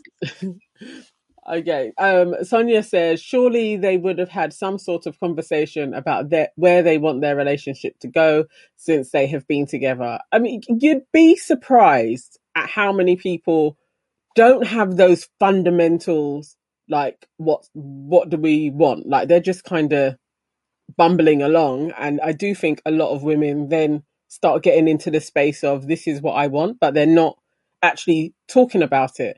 And it can't all be this is what i want though. Because if you want to get married to somebody it's a marriage and that's a union of two people. He also has to have his wants met as well. And you have to want to be in that space together. So sometimes that other person doesn't want to be in the same type of union that you want. And so they're not the right person. So then you've got to leave. But if you're tying everything up in I've been with this one for three years, so it's like you know I've wait. th- It's going to be like I wasted three years of my life. That isn't the. That's not a fertile ground for a very good marriage anyway, because they would just fulfill. You may as well just go and just have a child. Like it would be the same type of thing. There are lots of people in marriages who have children, and they're basically two single people. Like it's one person that is bringing up the child because they they're not in union with each other. So there's there's no point. You don't have to just because time has passed force your way into a, a marriage really. And lots of people don't have the the right types of conversations. It's a big deal. Have we, have we done the comments? Yep. Yeah, cool. Um, well, that's that then. Moving on. Sorry. For the culture. Are you singing with me? Go on then. Oh, you're muted. This is no, I the, I think Nisi's muted me. This is why I need Auntie Farah because she has my back sometimes. Just sing and I'll join in. Okay, for the culture, for the cult. You're actual. I saw you sitting there, but remember, we're the nana nanas. All right, Multiple all right, all right, I'll, go. I'll harmonize. I'll harmonize. two, three. For the culture. That's why. That is why. so for the culture is where we discuss a hot topic that's being discussed on social media, black social media, by the way, black Twitter, black Insta, black social culture world, and news that's had impact on us. So it's a bit of a long intro, but bear with me. So Nick Cannon is expecting twins with a new woman after just having a daughter in December with another woman. And that's on the back of leaving his long term woman for the woman who had his daughter and then the new woman. And then we have Davido, um, Nigerian Afrobeat superstar artist, whose Mrs. Chioma apparently kept his son from him because of his cheating ways. And then in the passing of DMX, I was reliving and rewatching some of his interviews. And um, I watched this one on The Breakfast Club where he was talking about the fact that his ex-wife, his wife, ex-wife, I don't know what what situation they were in when he's talking about this situation, and his eight other children's mothers should not badmouth him or prevent him from seeing his kids, regardless of his behavior. It's way too much. So basically, it's bad behavior and community dicking about. So I just want your ladies' thoughts, want the auntie's thoughts on why Nick's dick gets a pass, and everyone's always talking about future and his multiple kids and baby mother situation, um, and also if mothers of, and I wondered if mothers of children should be cut a bit more slack because when when their kids sorry when their children's dads cry that just because they cheated or treated the children's mothers bad they the children's mothers should be on some jesus kumbaya forgive all sins tip and let them see their kids regardless of their behavior. So what say you? Okay. So like um nick cannon that one i probably heard about um I think it was a couple of months ago, but it was really hush hush. Like it was like there was no there was no real storm around the fact that he basically is going to have three children like within months. And there was this one woman that everybody thought was his girlfriend. And then she released a statement that no i'm not his girlfriend anymore because he's having children with other women. Then there was the one that had the child who came back to the one that's pregnant with the twins and was like he's ours. Like he's not like we're we're we're in this all together. We're sharing him, and it just felt like, raw. Nick really gets a pass compared to Future. Like there's no there's no kind of like jokes about Nick Cannon who has the, a harem of women. And I just yeah, it it was it was a weird one. Like how does this all work? And for the children as well, being raised in this environment, how do you even parent effectively with so many different households going on in different places. I, I just found that weird. And I do think it's fair for the mothers of the children within this, depending on the setup that's created, if it's toxic, to be like, I don't want, I don't want to be a part of it, and I don't want to have my child involved in this environment. For Chioma, I guess she was his fiance for a time, and then he seemed to just kind of bounce and then was seen online with Davido was seen online with somebody else. So she may have really have just been like, I don't even know where his head is at. Like, you know, you don't know what the the what the medium space is. Like maybe actually his environment is so toxic I don't want my child in it because his head is elsewhere. So the the mother could be protecting their child from the waywardness of the father's world, which doesn't ever really become and I've been guilty of this. Just like you know, a mother should allow the dad to see the child, but you don't know. Actually, it could be so. It could be worse for the child to be in the dad's life because he is a toxic person. Just because he has money doesn't mean that it's you know he's he's okay. He could be vile. Auntie Sade. Yeah, um, with Nick, I didn't. I didn't really know that he didn't he didn't get any backlash for what he's doing. Uh, it's a bit it's a bit mad what he's doing to be honest. Um, but I don't really follow him like that. I guess I the, I, the only reason I can think that people might not give him as a harder time is because he he is seen as kind of like a pillar of the community in the sense that he can give people jobs, he can start their careers. Do you know what I mean? He probably has a bit of clout, probably a bit of power when it comes about stories about him because of the nature of what he does. So maybe that's why. Maybe it's by design. Also, as well, obviously he's he's linked to Mariah um, Carey as well. So I think there's probably he, if he doesn't have a machine, there's probably access to a machine that that helps, you know, dull those those, those stories. Do you know what I mean? Um, but yeah, I mean, I I don't think. Yeah, I, I agree with what Auntie Nana is saying. Like at the end of the day, I'm probably a little bit more extreme though, because I I think if you're disrespectful, why would I have you around my child? If you can't respect me, what like do you know what I mean? Like you need to show be a, an example a man should be like. So if you're disrespectful for me, what impression is that given to our child?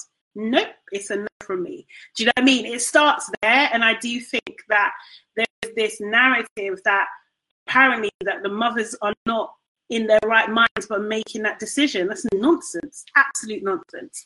Um, I just don't agree with it at all. I know there are some women that you know take the piss and do manipulative mind games with the children. They're a minority, I think. Um, so let's not get ex- excited on that one. Um, but yeah, I just think like I don't know. I don't, I don't know. Like sometimes you, know what? I'm gonna say something. It's a little bit controversial, probably. Yeah, Nick to me looks a bit ill, and especially when he wears that hat type of thing. I just always think like, are you ill? Like, is something going on? I haven't really looked into it, so I don't know if he is. So sorry if I'm being disrespectful. But if he is, I was thinking like maybe he's just trying to spread his seed as much as possible. So you know so he has like legacy.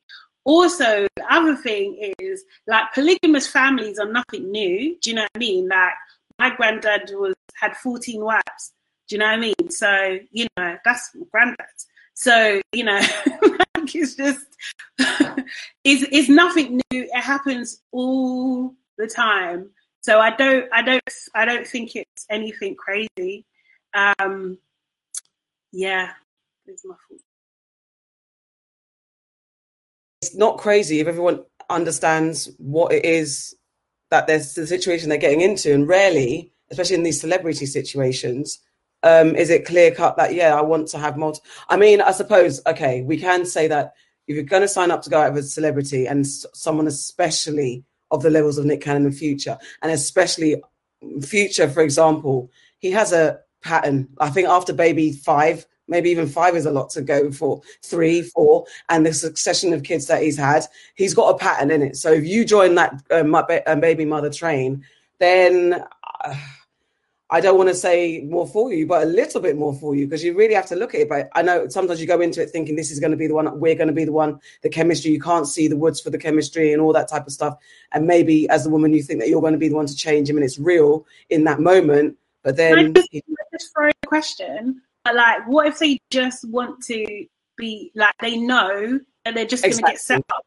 It's like what um Fifty Cent said: "Have a baby by me, be a millionaire." Do you know what yeah. I mean? Like, yeah, there's there's definitely that's the thing. There's so many scenarios that we can look at it from. Um, so there's and that's fair. But if you don't know the situation when it comes to being part of a harem, that's where it gets sticky. But I think, I mean, definitely in uh, trying to be as abstract as possible. In conversations with women who are single mothers and have had to raise kids in dire situations or stressful situations and have had felt pressure to take the high road so they're not judged because people do tend to judge a bitter uh, mother's child um, it's a lot of pressure and headache to always seem righteous when sometimes you just want to go to the streets and put up flyers and cuss bad words and say all the things because you're under because and it's some weird kind of blind loyalty that especially black women have to black men which that's another thing we always talk about that they don't want to put them on blast in some situations and if they do then they're really down like downed upon and cussed out. So people there are women out there that make those decisions like i'm not going to do nothing i'm going to say nothing i'll let the child see the father for what the father is in when they're old enough to deal with it. But then along that journey, the child is also getting damaged, having a crazy relationship with a person that's not applying full parental responsibility to the child mm. that they created. And especially if they've got 14, 15, 9, 10 to deal with. Like, you know, and in watching DMX's interview, the, this was, and, and I, I, this is not to talk ill of the dead, and this is not to talk about him in any disparaging way. But man, with that in particular interview, he was high like yeah. visibly high. And the, I think he was talking about his wife. Um, I can't remember her name, Shawana, or I can't remember Tamira or something like that, or Shamira. That woman there who's been with him, and I don't know if she's had problems with addiction either. But to stick with someone like that on and off for how many years? They've been. I think the woman he's talking about. They've been together. They've noticed each other from the age of eleven, and then have had wow. this long. And I, I, can't remember how many of his kids she's got, but he's also got nine ba- children's mothers. No matter, because he was saying, you know, don't just be horrible. Don't talk about me. Don't. But I, I, in my mind, I'm seeing DMX. I'm trying not to be like. that is how he moves. Just do me. Uh, yes, I can't do that. But um, the way he was saying, like, don't talk about me in front of my kids. Don't talk bad about me. Don't stop me from feeling. But this is case study. DMX, all your problems, and it's it's you. There is an element of like anyway, I may, I can't speak on that because that's a lot but to deal with. That's emotional. What you're describing, if we take it away from him, but that is like emotional blackmail. That's what. That that's is. what I'm saying. You know yeah. I mean? If you're if you're if you're acting in a way, you're asking you're you're essentially gaslighting me into say that you're not either you're not acting in that way or that I can't tell the truth, my truth of that situation.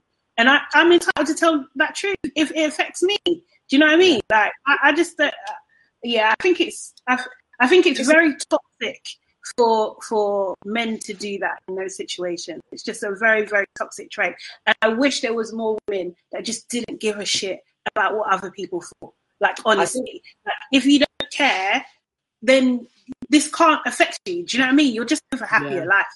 Yeah, it's but I think yes, you're right, and it's Yeah. uh, it's a lot of pressure. But I was going to say, and I think that's where the you know, like I think I feel like the tide has changed a bit when it comes to because we're there's a new narrative in our in our in our community of who I know who we're talking about, where now people are trying to now talk about more about the mothers and mothers parenting skills and how we're not perfect and it's very difficult to talk out against the mother. So to reset the conversation so it's not about the absent father because as black men are trying to rebrand themselves as not being absent and being present mm-hmm. which is fair dues on them it's now shifting to focus on the mothers who aren't great. So we have a thing like, you know, bitter, angry mothers who are turning their sons into simps and pussy holes and all this type of stuff.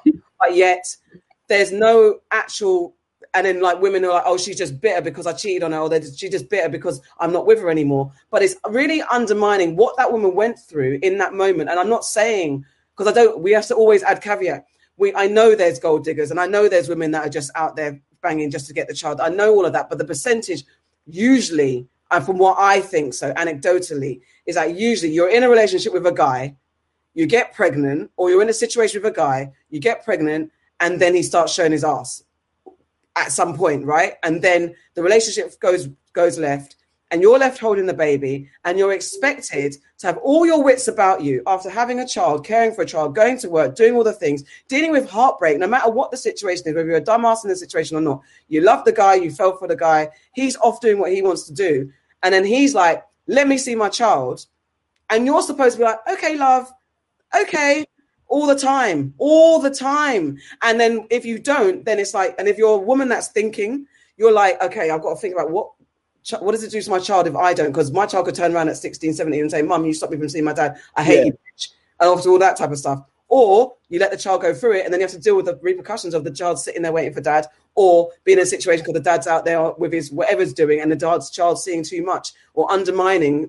the biggest one is like undermining the work you do at home because he doesn't see the rules as your like your rules as necessary. But as the mother, my rules make sense. But with the dad, you can't just have the kid out there doing all sorts of nonsense.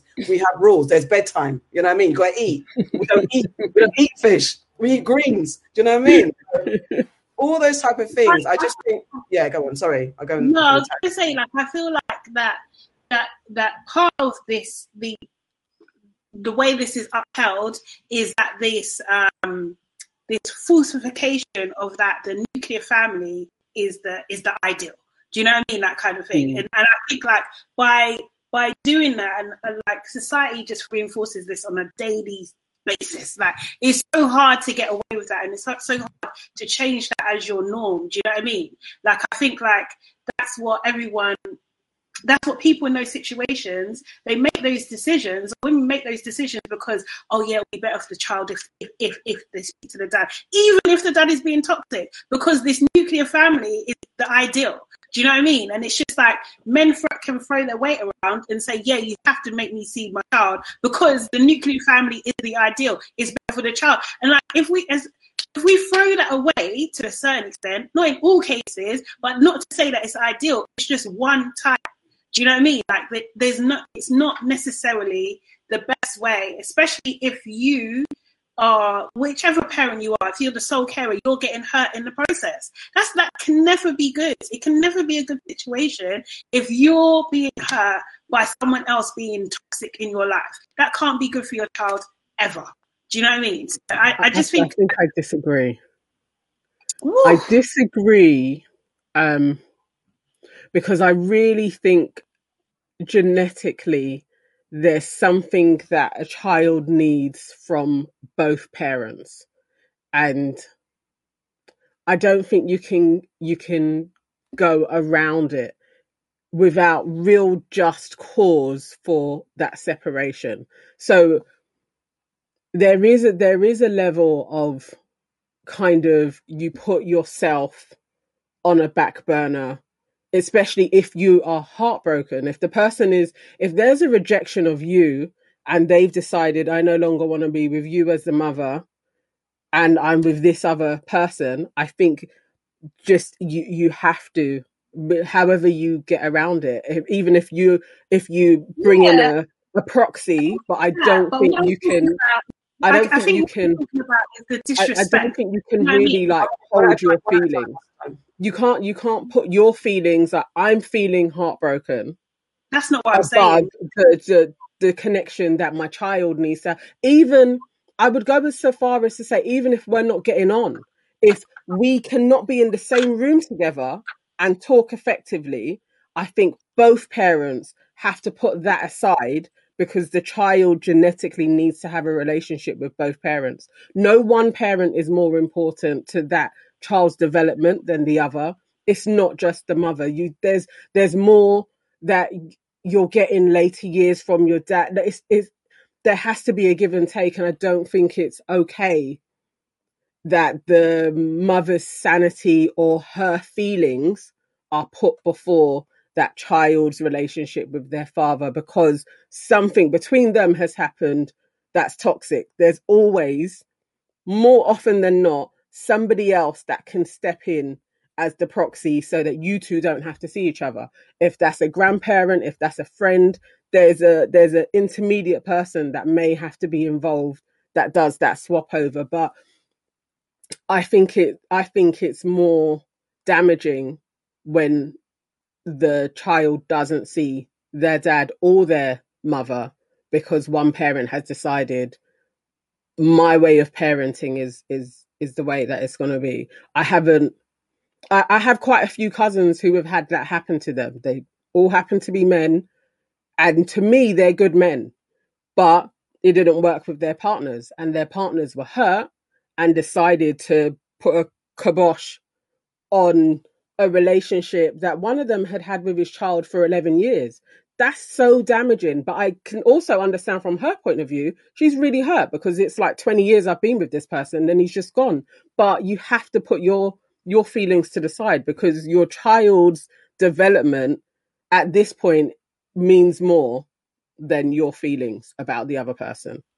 I don't think I'm I'm not saying that if if the person is being like they have a decent relationship with the person. They don't have to be together. They don't have to. Um, they can work through their heartbreak in many other ways. Do you know what I mean?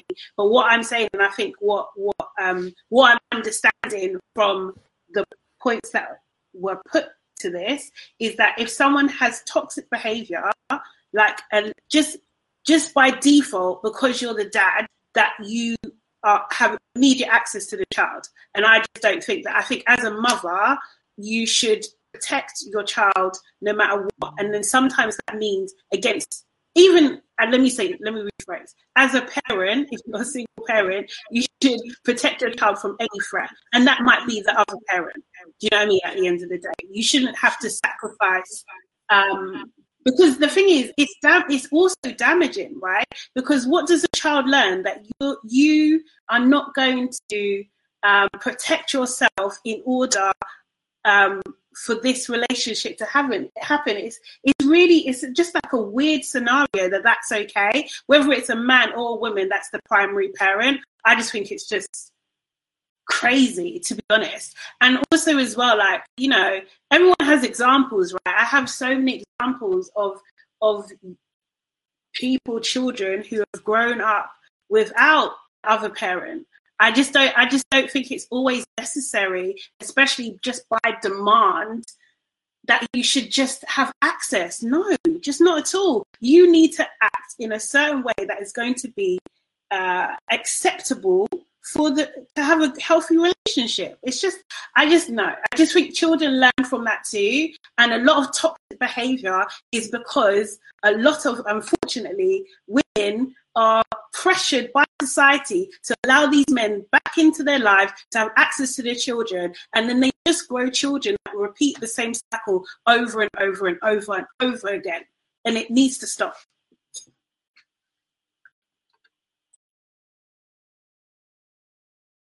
can't hear any of you. You're both on mute.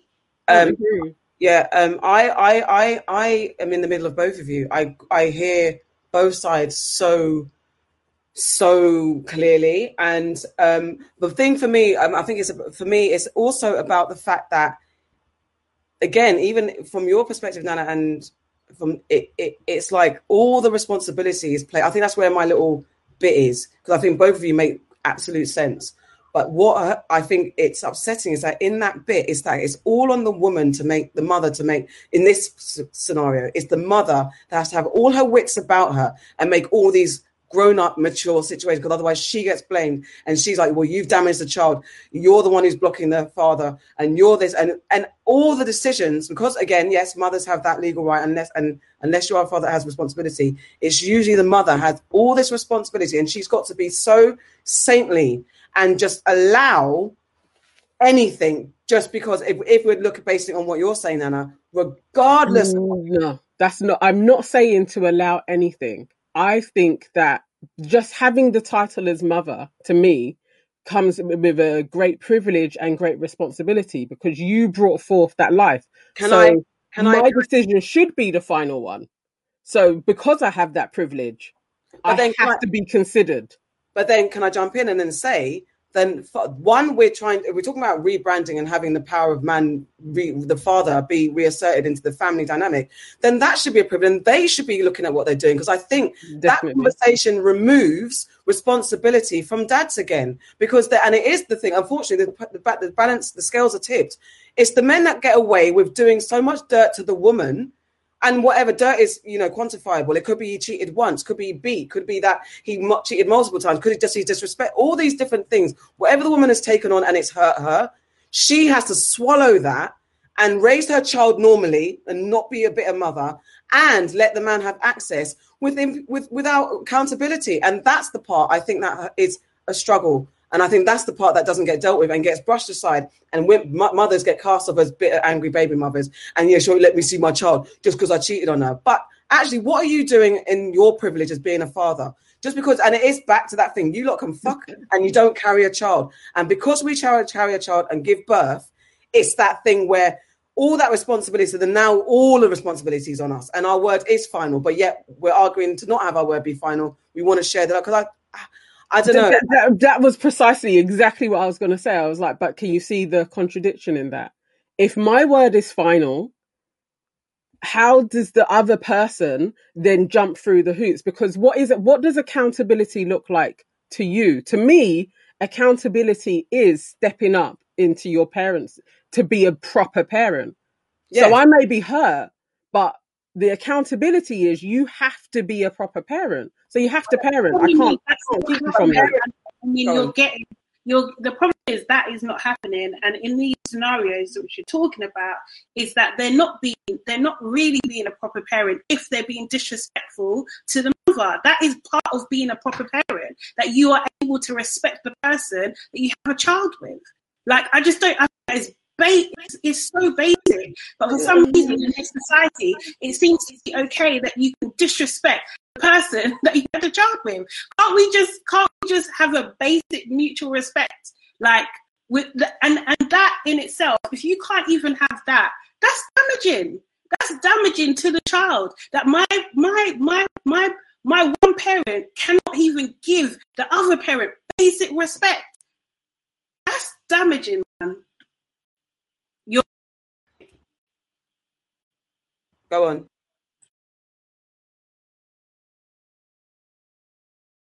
No, go on. Okay, I was saying what what's the basic levels of respect? Because for me, disrespecting is being verbally abusive when we are in each other's company. Like when we're together, you are being verbally abusive to me. That's when I'm hearing you say disrespecting the mother, that's how I would take it. Like you were being disrespectful to my position in my child's life. Not, I wouldn't really qualify, uh, but in a relationship and you cheated on me, so you've left my house as being a constant flow of being disrespectful to me. I think it's something that I could get over and you need to parent your child, but me and you are not going to be together. That to me is like, those are just foundational that you have when we're talking to each other, we're polite and we're civil and we're decent. And you, I won't cuss you, you don't cuss me. But if I'm hurt over something that happened in our relationship, I don't think that's grounds for a parent not to be able No, to parent. I don't- That's not it. saying- That's not what I'm saying. No, that's not what I'm saying. So what's the I'm- dis- I'm asking you, what's the I'm disrespect? saying, I'm saying that what actually occurred, from what I understand, is just that that if if you're you're with someone, you're not with them anymore, you have a child, and the person and the, the male that we're saying in this in this scenario says you have to let them see the child no matter what. Do you know what I mean? So that means if they even if they're being disrespectful to you, that they have access to the child. I'm saying I don't agree with that. Fundamentally, I don't agree with that. I think that you should have at least a basic level of respect. So that's me respecting me, um, as in obviously not shouting like what you're saying kind of thing, respecting time, respect just respecting the whole setup that you've agreed to how you agreed to co-parent, it, respecting all of that.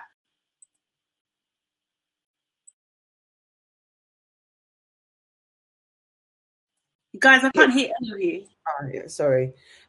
And for me, I think it's um, it's it's just more nuance than that because it's not just like I'm butthurt, so you can't see your kid. It's not as basic as that. But I think there's an element where if you're the, it, for me, it's all about responsibility and accountability. Let's not just put it all on the women that their words final, blah blah blah blah blah. But if you feel like as a man you can get away with not because it's also not paying the right amount, Yeah, not supporting the mother, not to paying for the child. You just want to because then you'll tell the top story. She won't let me see my kid. But are you giving them uh, money, the school money? Are you buying the school clothes? Or are you doing the stuff? Are you doing the stuff that you said you're supposed to do as a man? You're not. But yet then you're out there walking, talking. Now she won't let me see my kids. So I just think it's them levels there. What are you doing as a father? I really think that needs to be some. There needs to be more honesty from the father, absent fathers or the fathers that are struggling. What are you doing as a father of these children? Really, are you really holding up, being really being a good dad? And then then I you can agree. talk. And the other side of the wo- and the woman, I don't, I don't know. Let's get the comments because we could go back and forth. No, I, I, I, I agree with that. But sometimes it's good because these conversations don't get fleshed out No, between they them. don't. don't. It gets very one sided, like men are dogs or women all co sign that this is okay. And it's like actually there's lots of grey areas to kind of explore as to what's what's the standards that are decent what should be the kind of bare minimum of oh okay no that's bang out of order because i think lots of people also don't know what that is and accept less because they don't know what the standards are it's actually a, a good conversation to have and what's considered disrespectful because that that differs I was going to say also, there's a thing when you, I think you said it's easy to have intermediaries. It's not always because sometimes, especially when you're up against an army of a family, especially depending on what your family dynamic is, and everyone's backing the child's father, or even for you as the mother, everyone's backing the mother, and having Yeah. someone to come in neutral. It's not easy to say that that that person's immediately readily readily there. It's not. It's not always easy. Sometimes you I, I get it I, I I, don't I think don't that- think lots of people explore it though I but I don't think. But I I think don't in the, think your, have that person. To be honest, I think that person.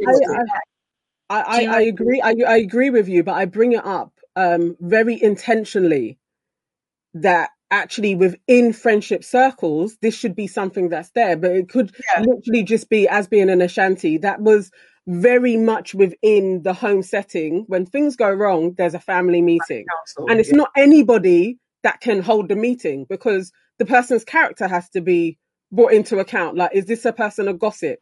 Are they foolish? Have they done shitty things themselves? Like, it's, so within your friendship circles, it's actually very poignant to find that person that can be neutral, that ha- is of sound mind, that has wisdom, that you could seek for counsel. That isn't everybody, and most definitely, I do think it's character building, and more people should think: Do I have these attributes, and could I place myself in these positions within my friend circles to be of help to them? Because you don't want broken. You don't want these environments like these kids play with your kids. Like you don't want it going on. Like you don't want broken humans. So sometimes it's for all of us to have a responsibility as the village to be like, how can I help? I think, I, and to be honest,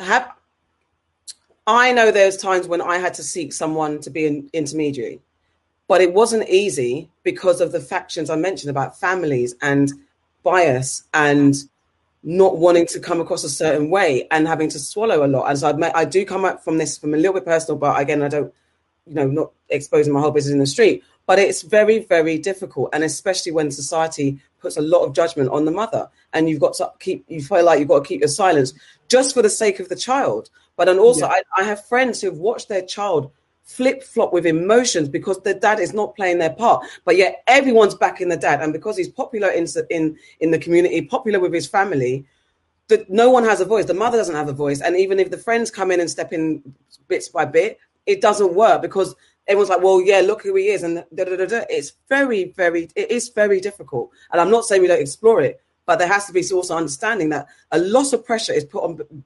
mothers in these situations to be the most righteous one and be have all their wits about them all the time, every day, yeah. and their man gets away with just being anyhow and saying, "Oh, sure, let me see my kids," without actually what are you doing for them kids? Let's and, and it's for men to, to step in as well. I think it's exactly. for men to, more men to, step in, to right. police their right. brethren because you know who your friend is as well, and it is to be like they can't just chat shit. That you hold them accountable. Like, what are you doing? Yeah, what do you say, Sade? Auntie Sade? I they're just the same, but I'm joking. I'm actually. Let's get a comment. Sometimes there's a good friend in there. like, yeah, like there's a good man for us. Yeah. I'm telling you, they're out there. I was supposed to actually make that T-shirt. Let's get the comments. Okay, all right. There's quite a few uh, uh, comments that have come in. Oh, and Auntie Farah's here. Okay, sorry, I'm trying to scroll to see. All right, so I'll go from Red Border. Um, says, at what point do women look at these men and say, "Nah, I don't want to be added to the list of baby mothers"? And Auntie Farah agrees with Auntie Nana, separate the relationship from co parenting. And Nicholas says, uh, that is why they say it takes a village to raise a child, but an unhealthy environment is very toxic. Parents and our society at large need to protect children. And uh, Natasha says, I understand where both of you come from. I'm in the exact position, but by law was allowed to leave the country as my ex-husband told the court he would not pay child benefit. However, my son still sees his dad every other month um, before this COVID. Alternative months, I take him over or his dad would see him. Although I was told as he's not sorry, as he's not paying anything. If I can't afford to travel, I don't have to. But although it can be expensive to travel, I don't want to appear like the bad parent, so I will travel. Although I have been told by him I'm using my child as a pawn, he makes out everyone he pays for, he makes out to everyone he pays for everything. He's a Christian and his family, and none of them speak to me. So I, I feel for you, sis. Seriously. Yeah. Uh, Monica says, "Well, this is a good topic and a very familiar one too." Um, and uh, ZW says, "I'm glad Auntie Sade said respecting my time." And Monica says, "I agree with Auntie Aquia. I can be very. It can be a very difficult situation." And Ronald says, This was great from Nick Cannon to parenting, respect, responsibility to family pressure, three strong points of view. Thank you, Ronald. yeah, it's, it's one that we probably will explore in maybe one of our late sessions that will return soon um, and explore it more because there's a lot, there's a lot, and it's a very emotional, deep topic. But on the surface, it's accountability and give mothers a break yeah, yeah, You know what I mean? Give women a break. Um, okay. I've reloaded. Yeah. to move to what made you sad, mad, and glad this week. Auntie Sade. Uh, okay, right. So my sad is um, I think it's Daunte, right? Um, he was shot and killed by police um, for a traffic violation. It's turned out that the they're trying to say that the police officer that shot him allegedly done it accidentally as she went for her gun instead of her taser. Um, so we'll see what happens with that, but it's just made my heart heavy this week so far. Um, mad, a bit more light, just at the schizophrenic weather at the moment. You know what I mean? It needs to pick a bloody side. What are you? Are you cold? Are you hot? Like this mix, mix, mix up. Like I can't. The other day, I swear, in the morning it was like snowing, and then in the evening it was like hot, like 16 degrees or some shit ridiculous. I don't what's going on. Don't know how to dress, all that stuff. And then I'm glad because I had a wonderful birthday and I got my nails done. So in case you don't want to see them again. Yay.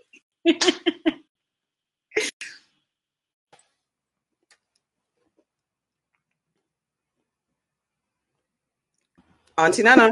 Okay, so I didn't hear you. Um, okay, so um, I would say my sad has yeah it's just ongoing kind of watching various people really grieving for DMX like that's so many videos I've just been sitting there and like bawling like he was one of my friends.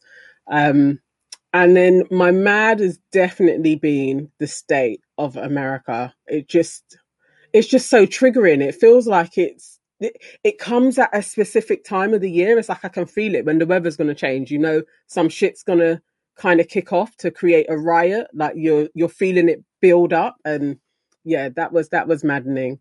And then my glad, I'm glad that Auntie Sade can no longer say that she is like the baby because we're all in our forties now. So she's joined us. Uh, you know, no, you're not really the baby anymore. Once you hit the forties club, you're not really the baby. I'm, young, I'm, I'm still the young. but no, I, am glad that you had a nice birthday as well. That's Thank really nice. You. And I'm waiting for us to do our auntie celebrations and dress yes. up like rich aunties and go out yes, there yes. and do and do some moves. yes, yes. We'll do it soon. We'll do it soon. Definitely. yes, yes, yes. So I am sad, and it's slightly actually sad and mad about this. Um, I'm there's a woman. Uh, sorry, lost my train of thought. I'm sad and mad about Evan Nathan Smith, who's 21 of Walthamstow. I'm reading this as an article from The Independent, but I saw it a few last week and I was meant to be my mad and sad last week. Basically, he died in a North London, North Middlesex hospital um, on um, 25th of April after developing sepsis following a procedure to remove a gallbladder stent the week previous, and the sepsis triggered um, a sickle cell crisis because he had sickle cell. But the maddening thing is that because people they still don't know enough about sickle cell um, because it affects mostly Africans and Caribbeans. They haven't done enough research on how to treat it. He was saying he need like he was he was saying he's in pain and they need oxygen, he needed oxygen and all that type of stuff. And he was told he didn't need it because the nurse decided, well, you don't need what you need, and um, was told that his blood saturation was high enough. And so he calls the ambulance service from his hospital bed to get to hopefully get more response, a quicker response.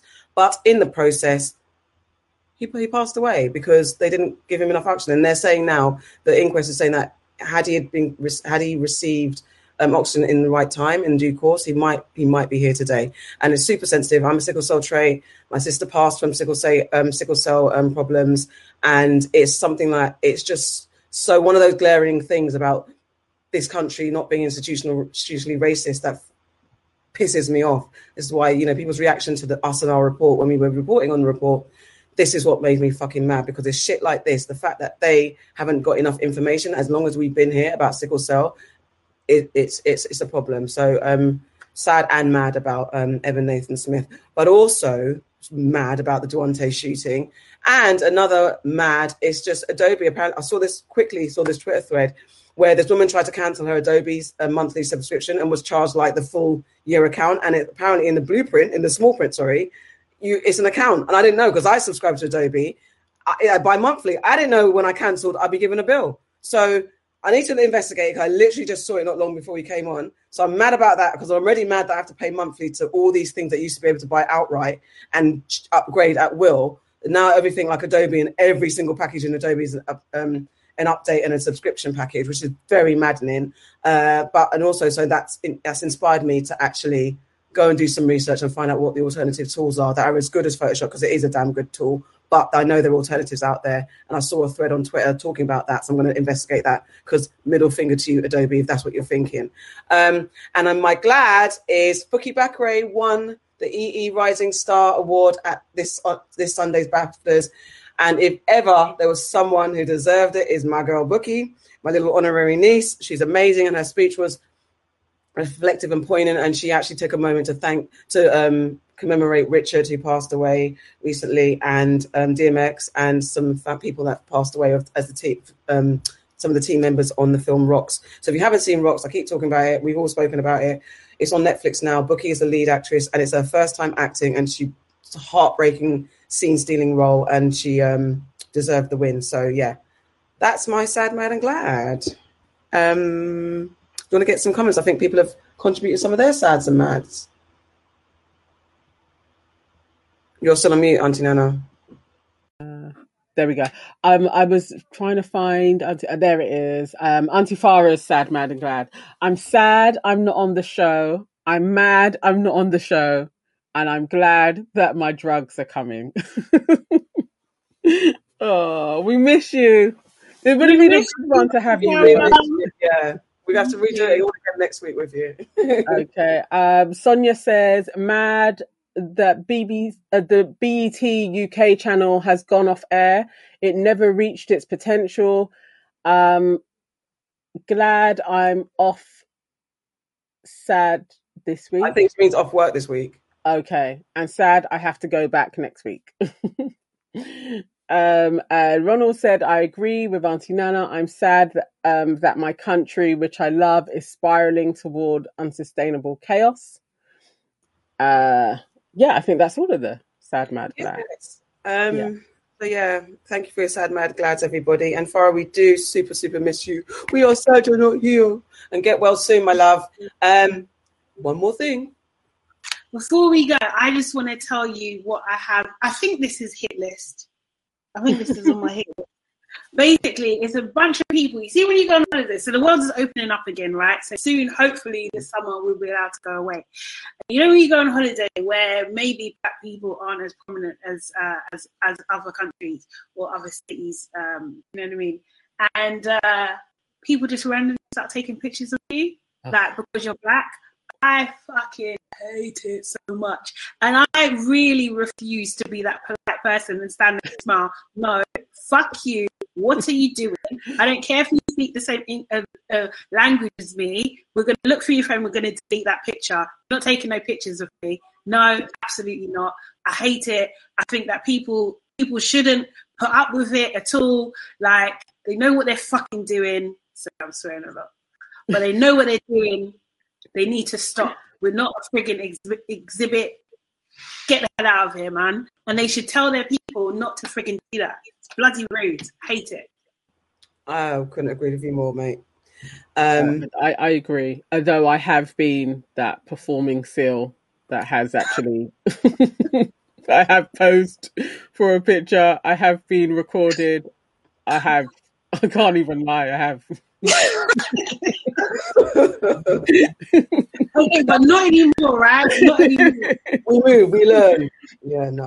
I, I can't say I'm not going to do it again when I go to America. America of all places. They, Remember when I was in the lift and she was like, "Can you speak into my phone and do a message to my friend?" And I was like, "That's different, Hello, Debbie." That's, that's, yeah. that's like the accent. That's different. Yeah, yeah, yeah.